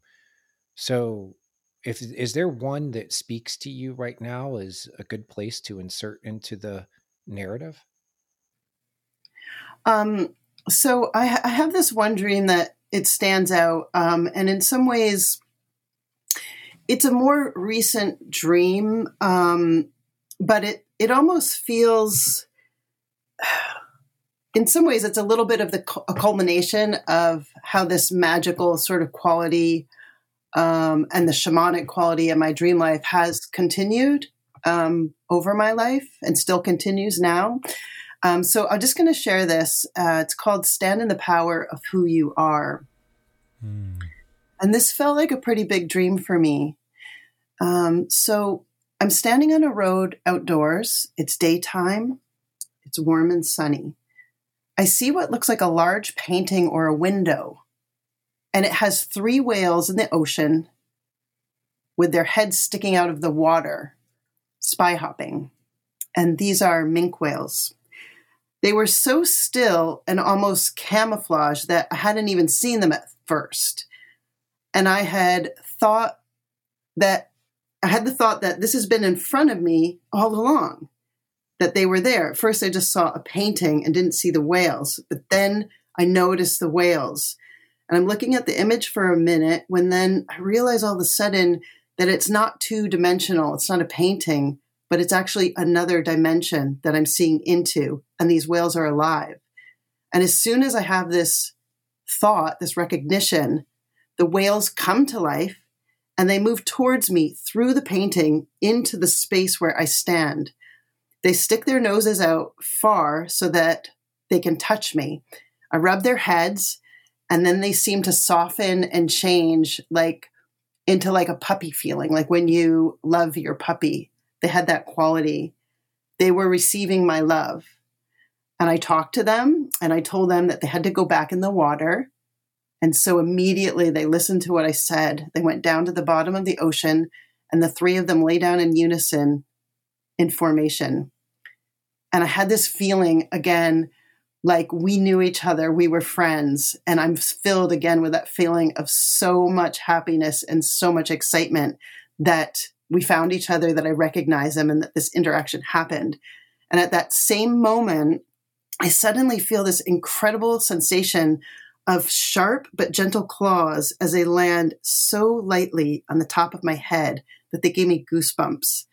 And I realized that an owl has just landed on my head. Oh but I'm surprised at how light this large owl feels. And I'm not scared at all. It's big, it's soft, it's brownish, and it's adorned with all these ribbons tied on it, as if the shaman people had sent set, sent it or prayed with it, and it, it was a special bird. At the same time it landed on my head, a strong female voice whispers, which was the owl, Now hold me above your head and stand in the power of who you are. And at that moment, I knew that I was supposed to reach up, grab the owl by its feet, and in one single motion, swoop my arm in a huge arc to the ground where the owl would go upside down, then raise it high and straight above my head. I knew there was a trick to do it properly, and I attempted, even though I didn't know how I was going to do it, but I tried. And then I felt like I wasn't sure if I did it right. I wasn't sure. I was a little worried maybe that I had injured the owl. So I took it into a field and I set it down, and I think the owl was fine. And then I started running swiftly through the woods on a track, and I felt light like a deer or an animal, and I navigated the forest floor well. And that's the end of my dream. wow. Wow, sister. Yeah. I love that dream. I love that dream so much. I bet. That sounds freaking awesome. You know what? Part of there's a lot that sticks out to me here, but one of the things is that you you are so in, instinctively walking your way through the dream and just knowing that there are certain things that need to happen. Like, you know, telling uh telling him to go back into the water. You know, st- to start with. Like that doesn't you, you it seems to kind of come out of nowhere, but it shows that subconsciously you're understanding how to navigate through this place. And then with the owl, and you're trying to sort of move it like the way that you're trying to swing the owl around, you know that there's a certain motion or movement that you're supposed to do. Um, and then just knowing to go and jump out onto the, you know, go running off on the path, you know, like out into the forest or the uh, the woods or whatever it was like it amazes me how well you knew exactly what to do at the moment so that the dream like in response to what was happening in the dream and then it triggers things to happen in response. Um so i'm i'm just really like do you see how that could go back into the theme of coming into your own power? Because isn't it a lot of what that means at least for me there comes a point when you're just kind of sure of what you're doing.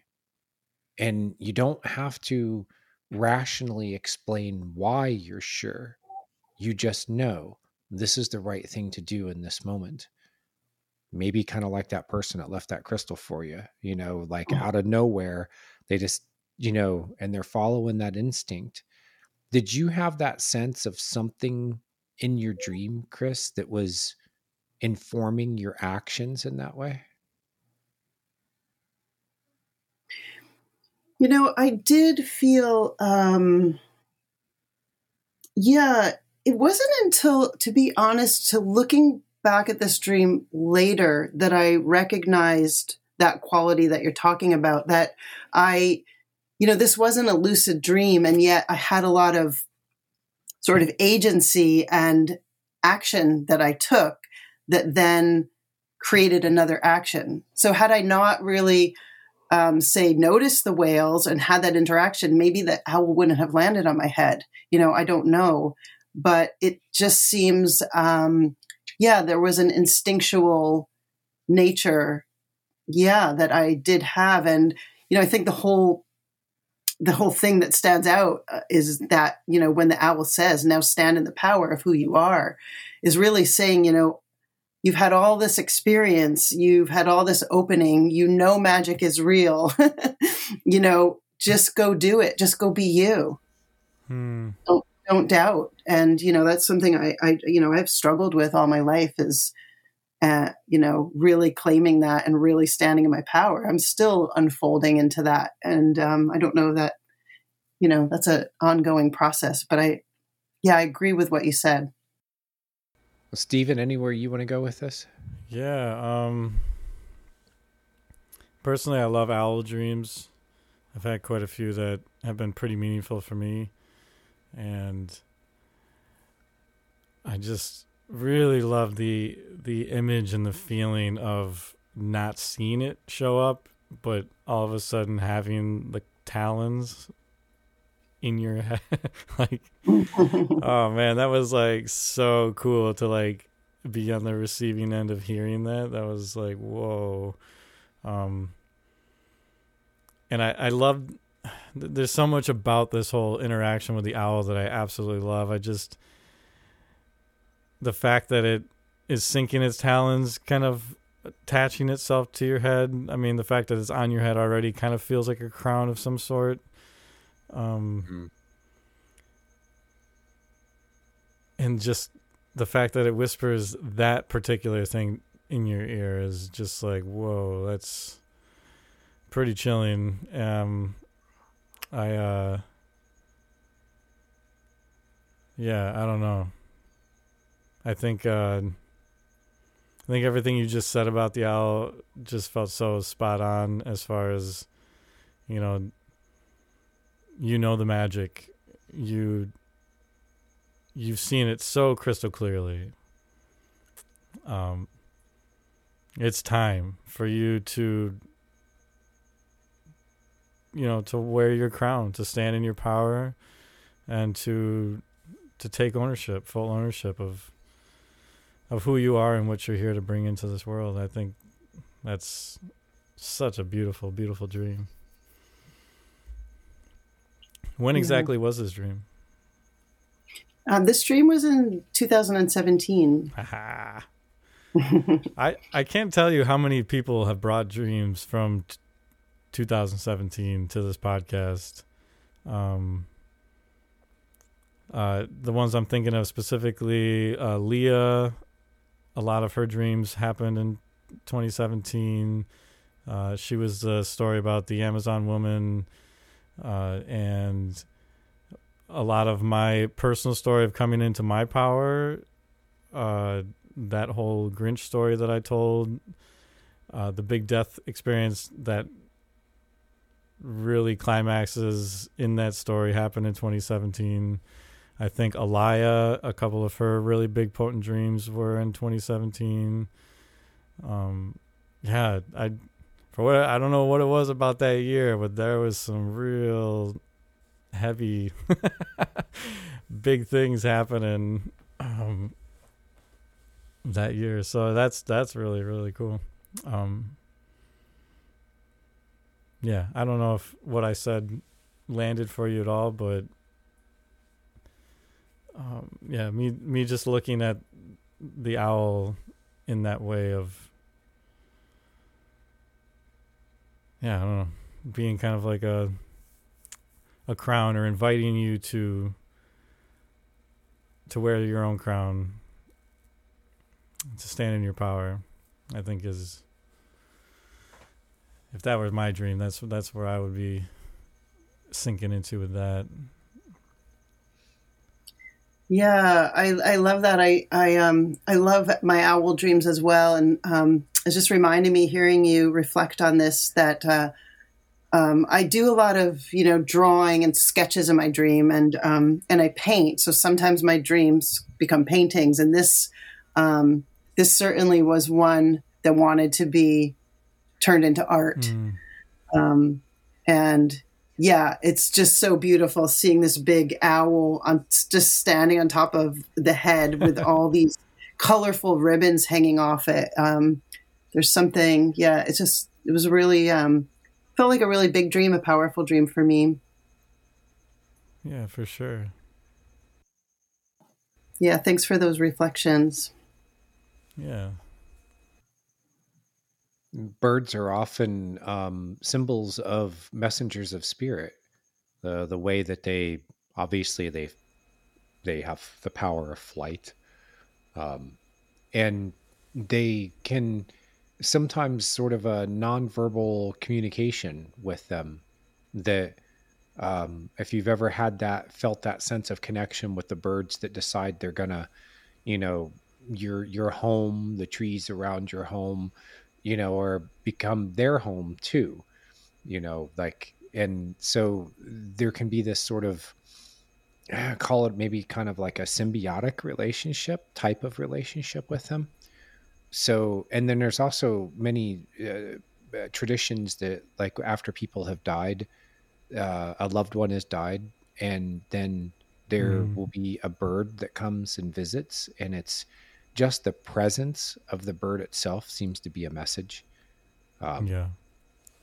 So I'm I'm getting a really heavy vibe of that from the owl in your dream. Um, and of course, I would be amiss if I didn't, you know, give props to the owl there because I'm known as Rat Owl. So, yeah, yeah, baby. That's my bird, man. Yeah. if I, well, if, see, the owl wanted to be uh, recognized here tonight. Yeah, it's probably there's probably uh, out in the uh, out in front of my house here. There's a, a little family of them. They peck right into the side of the saguaro cactus, and they turn it into their home, their little den. Mm and they live right and they can be like you know 15 feet off the ground and so they're very well protected up there. Because in the end if you look at what an owl is it's mostly feathers you know? When you you get down beneath all that and you're like there's not a whole lot of bird here with most of them i mean you know um, they're actually little tiny creatures. And uh but yeah i bet if i opened my front door right now the owls would be hooting because they're you know 50 feet away down in my uh, front yard in a saguaro cactus. But yeah what a beautiful um uh what a beautiful way of delivering that message and affirming something for you. One of the another thing that really struck me is the way that um the painting came alive. And i'm wondering kris is that has that deepened you in your art? Or did you feel like there was something from that dream imagery that seemed to be an extension of, you know, like I, I'm a writer, and there are times when I get into a flow state where I'm not just staring at a screen and pumping words onto it.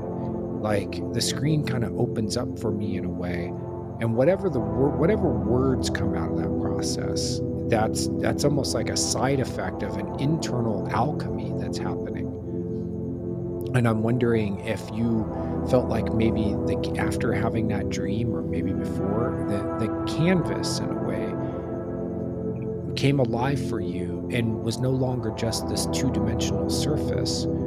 It became three dimensional in the sense of like you're really putting yourself into it in a way that makes it more alive than just this, yeah, just this two dimensional thing.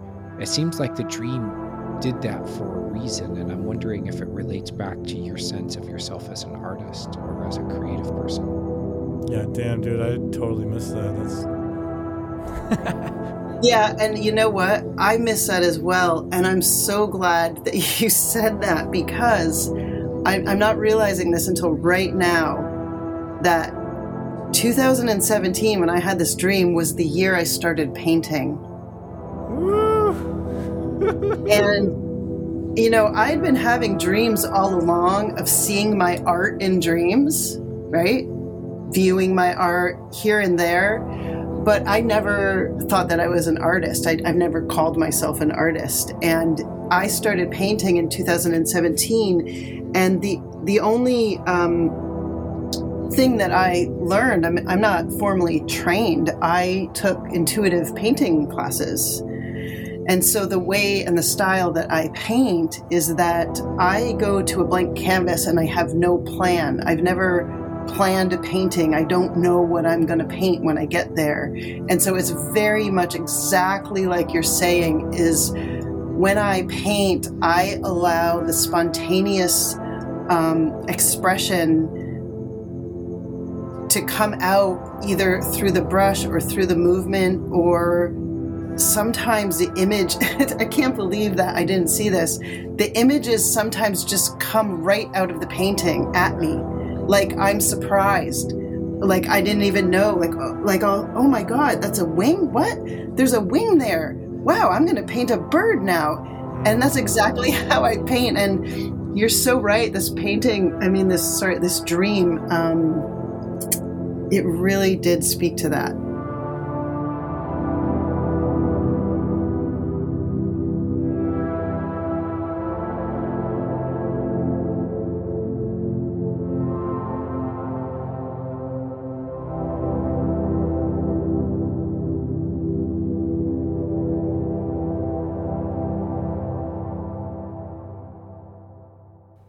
And wow. it brought you into your own power in a way like wow that's yeah, yeah. Well, so now that you're having this big epiphany about this whole thing how does that line now land for you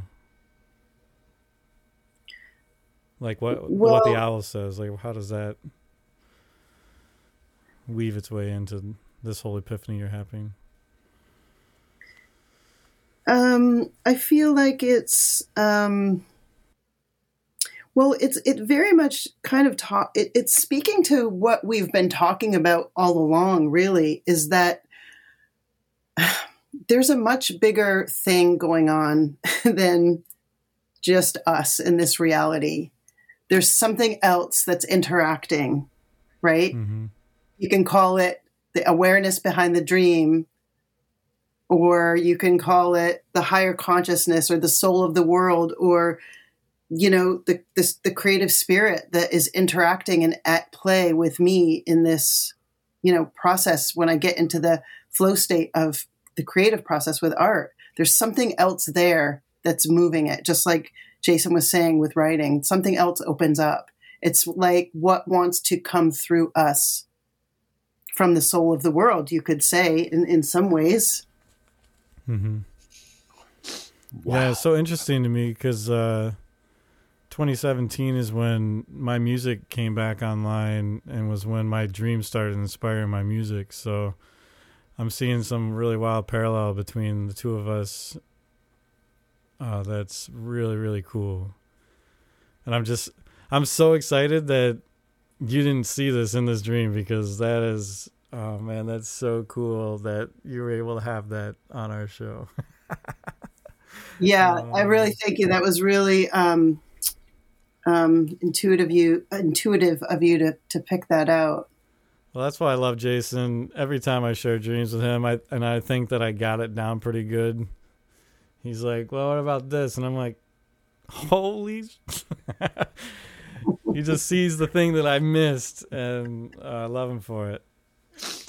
Thank you, bro. Yeah. I, I, feel like the guy, I feel like whoever it was in Sedona who left the crystal in that tree. Sometimes you just do things and you don't know why at the moment it just it's just there it pops into the mind you know something you feel in your heart and you just it just feels right so you go with it and then something else gives the increase you know like the mm. they it helps to make that magic happen there's something i've been learning from the um, edgar Cayce people and it really struck me um, it basically said that it, it, you you bring the best of yourself to the world as best you can every day and you create the conditions and then something else gives the increase so you're not thinking like you know like people get into manifesting and they're like i want a million dollars you know or i want you know, I don't just want a sports car. I want my favorite port. You know, like they get real specific and they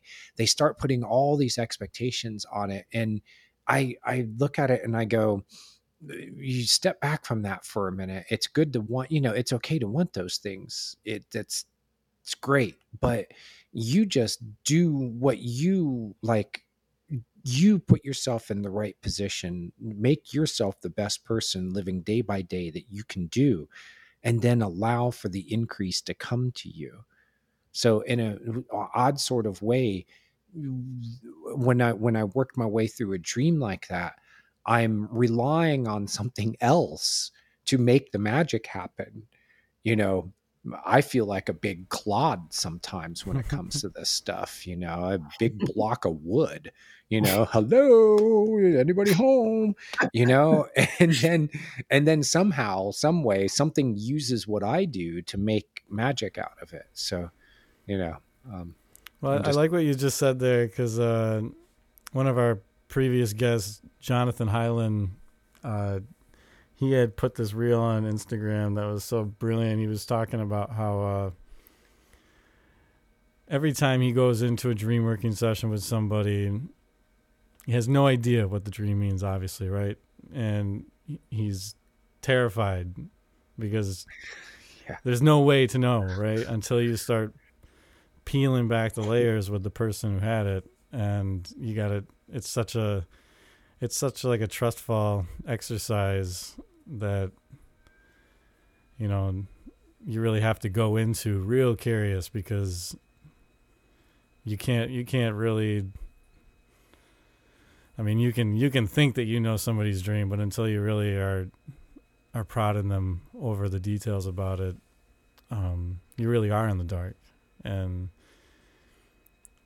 especially for us dream workers, it is kind of an uncomfortable feeling at first because you're like looking at this dream and you're like, Jesus, uh, I mean, there's there's things that I can kind of look at, hopefully. Um, sometimes dreams lob easy symbols at you, but I think most of the time we are pretty in the dark about it, and it isn't until all of a sudden these the light bulbs start clicking that all of a sudden you're like, oh shit, all right, now we have like a frame to go off from here that we can look at it under this lens, and then all the pieces start kind of falling together. But yeah, I just I just really love that idea that he had of like, um, every time you enter into a dream working session with somebody, like you really have no clue. you have no clue where this is really going to go. It's um, like a jam session in a way, you know, when you're making music with people and mm-hmm. you don't, it's like, okay, well, let's start with A minor or whatever, you know, a nice G chord. Okay. And then you just start proceeding from there and playing off of each other's ideas. And yeah. then there's a you know kind of a magic that happens when you have the right musicians together then you know it's going to end up in a good place. Then again i've been in jam sessions that went nowhere. So you know uh, so um, kris you seem to have an instinct for this. You do dream work do you work with people in their dreams? You came out of the Jeremy Taylor school, and I'm just yeah. thinking if you're not working with dreams already with people, then you should be.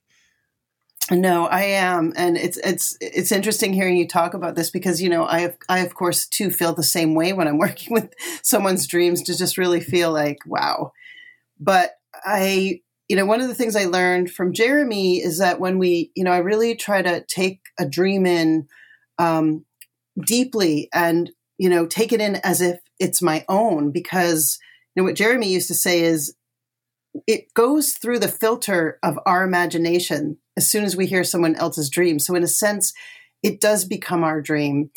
And then, you know, when I really let myself sort of move into my body, into my feelings, and just kind of feel my way through the dream, and then kind of like you're saying, just, you know, eh, share from just you know, out of curiosity and just listening and kind of, you know, just trying to be open, you eventually find your way down a path. And um, yeah, yeah, it's it's an interesting process, and I and I love it.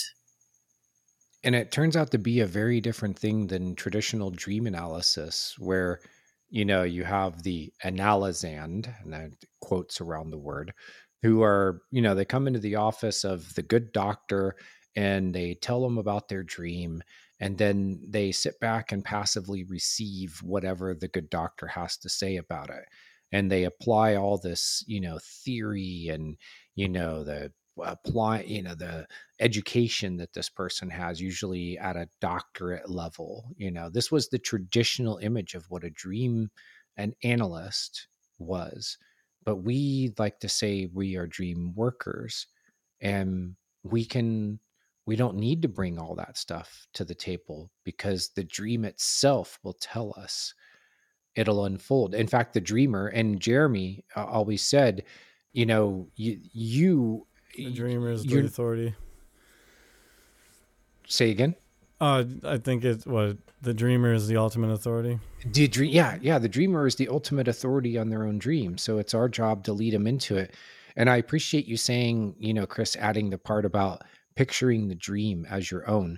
This was something I learned from Carl Jung, and I've picked it up from others, and I've started applying it. Like when you were talking about the the the um, the three pink dolphins and they're talking with you and as you're describing that i'm closing my eyes and like feeling myself in that scene and i'm seeing these three dolphins joyfully kind of poking their heads out of the water and you know you're talking they're talking to you and i'm hearing you know the dolphin chitter you know that that the playful sounds that they make so, in a way, I was experiencing your dream with you as you're describing it, but I'm working it through my own imagination. And of course, imagination is the processing center for dreams in our own minds. They've shown that dreaming as a process, as a function of the brain, uses the same areas of the brain in the same ways that our imagination does too. So, bringing your imagination into the process of listening to someone else's dream um, helps you as a dream worker. You're activating the very part, you're activating by doing that the part of your mind that is also creating your dreams. So, you're creating a sort of synchronization between you and the person that you're working with. And um, or in a group, it could be, you know, not necessarily as a dream worker, but if you're just kind of participating in a group, you've just given probably what is one of the greatest secrets of dream work. Just let your imagination play with the imagery and feel your way through it until something clicks for the person that you're talking about their dream with. So, the beautiful thing there. Thank you for sharing that. Yeah. So, um, Steve, I'm you thinking of a way that we can wrap this up? Yeah, I would love to uh, ask you pretty point blankly uh, if you could, if you could, in some way, sum up exactly how this has all shaped you. If you could give us a look into the contents of your heart surrounding, um, yeah, like what this what this has all meant to you for this this dreaming experience, for just the way that life has opened itself to you. Uh, all of it. If you could just give us a really beautiful um, summation of what this has meant for you and, and how it's and how and how in your gratitude for how it's shaped you going forward. Okay, well, I mean, I would say that my dreams and my experiences have really shown me what I already knew inside that we are more than we realize. And I really think, you know, I think I said it before that the things we call magical and mystical and miraculous are actually just part of our natural inheritance. Because I, I look at us as cosmic beings incarnate in this moment of time, and it does feel like a miracle. And um, I think that you know, I, I the dreams have helped me to really make space for the mystery in life, and um,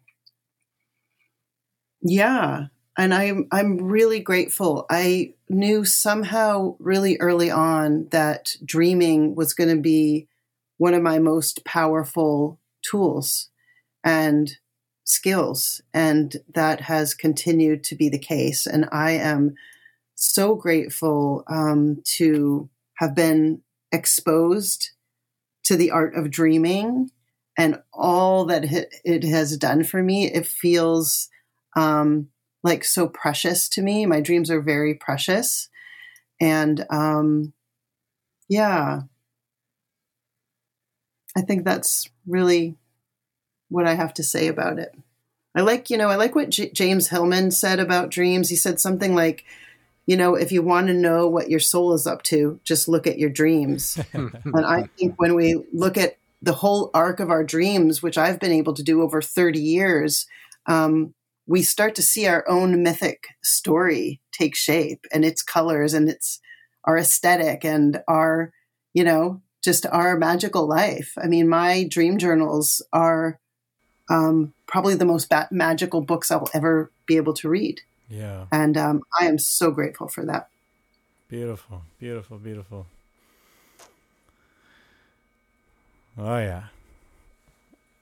Oh man, it was so great to talk with you and so great to have my buddy here with me. How fun. Yeah, that was cool. I, I think we that was a good uh, one-two that we brought to it. So, um, and that Hillman quote, uh, he, that you just, Kris, you just hit something for me where it gave me a whole new understanding because I'd run across that recently, and he talked about how the dreaming is the soul doing its work.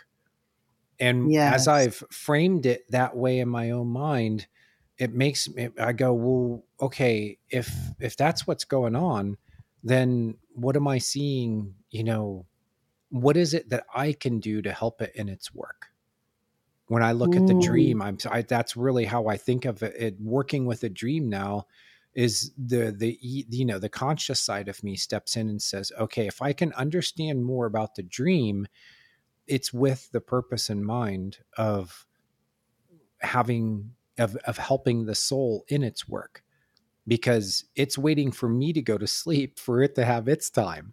It's like, here, let me borrow your mind for a little while here. And I'm going to go do my work. And then when you wake up in the morning, you know, now you can have all your faculties back. But I'm going to borrow them here while you're asleep. And I'm going to do my work.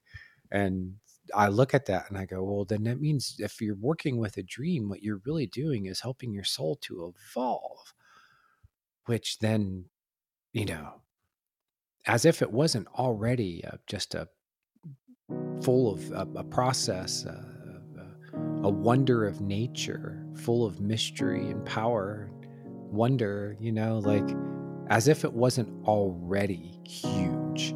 It just got bigger.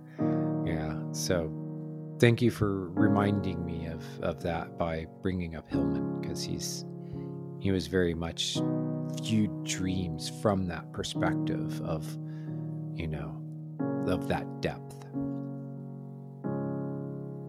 Yeah, yeah, and I really like that. I like looking at my dreams now from new perspectives like that of, you know, more um, just as experiences that we can live and keep dreaming forward because we're in relationship to our dream. Yes. yeah So I think that Thank you so much. You're welcome. Yeah. Thank you. Um, to close this, I think, uh, man, there's a few points where hearing your story, I just, I'm going to walk outside. It's one o'clock in the morning here in Minneapolis. I'm going to walk outside and I'm going to look at this world through a whole new set of eyes. I just, you gave me a glimpse into a whole new way of of seeing and perceiving the magic all around me. So, on that note, nighty night. night night yeah Good Wow. night. Yeah. Sweet dreams.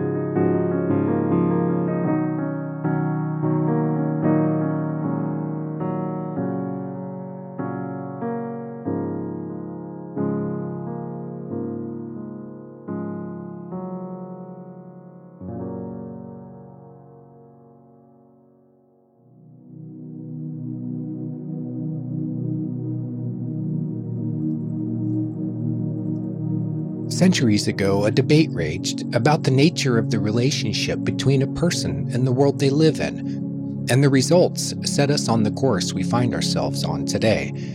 especially with our approach to science and the paradigm that acts as a framework for how we perceive life in the world. On one side, we're the people who argued that there is no such thing as a truly objective scientific observation because the observer, that would be you and me and everybody, is too much a part of the world and everything in it. And everything we observe is subjectively colored. Our minds and consciousness are participants in the dance of creation, not observers sitting on the sidelines watching it all with complete detachment.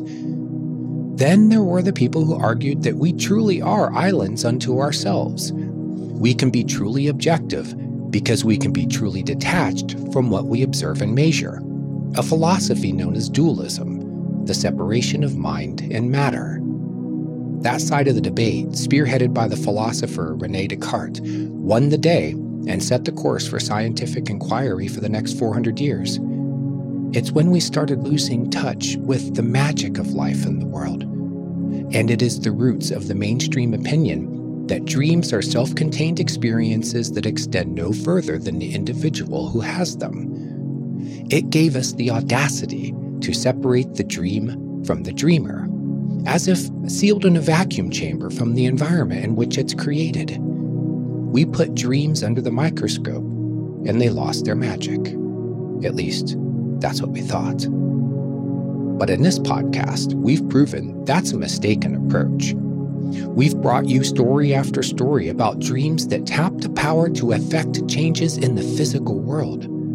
We've offered ample evidence of something behind the scenes in our dreams actively and intelligently engaging with us, dancing with us. And it is fundamental, actually shaping reality by affecting the course of our futures and our lives. Now, with Kris, we can offer you a story where her dream became objectively real. When she found that crystal in a tree in Sedona, located exactly where she dreamed it would be, she showed through her experience that we really do participate in the dance of creation. We really are enmeshed in the fabric of reality to the point of influencing if not actually creating it. If Kris were the only one to ever experience such a thing, we could make a plausible argument that it was an extraordinary coincidence, and maybe Rene Descartes would have the last laugh.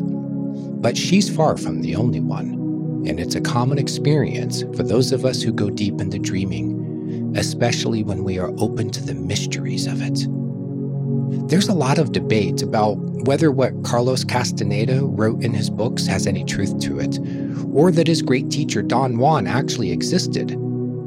But we do know that people like Kris have left the Western world to enter the world of shamans and ancestors and rituals, and a connection with nature that's so profound, you no longer know where you as an entity end and the world begins.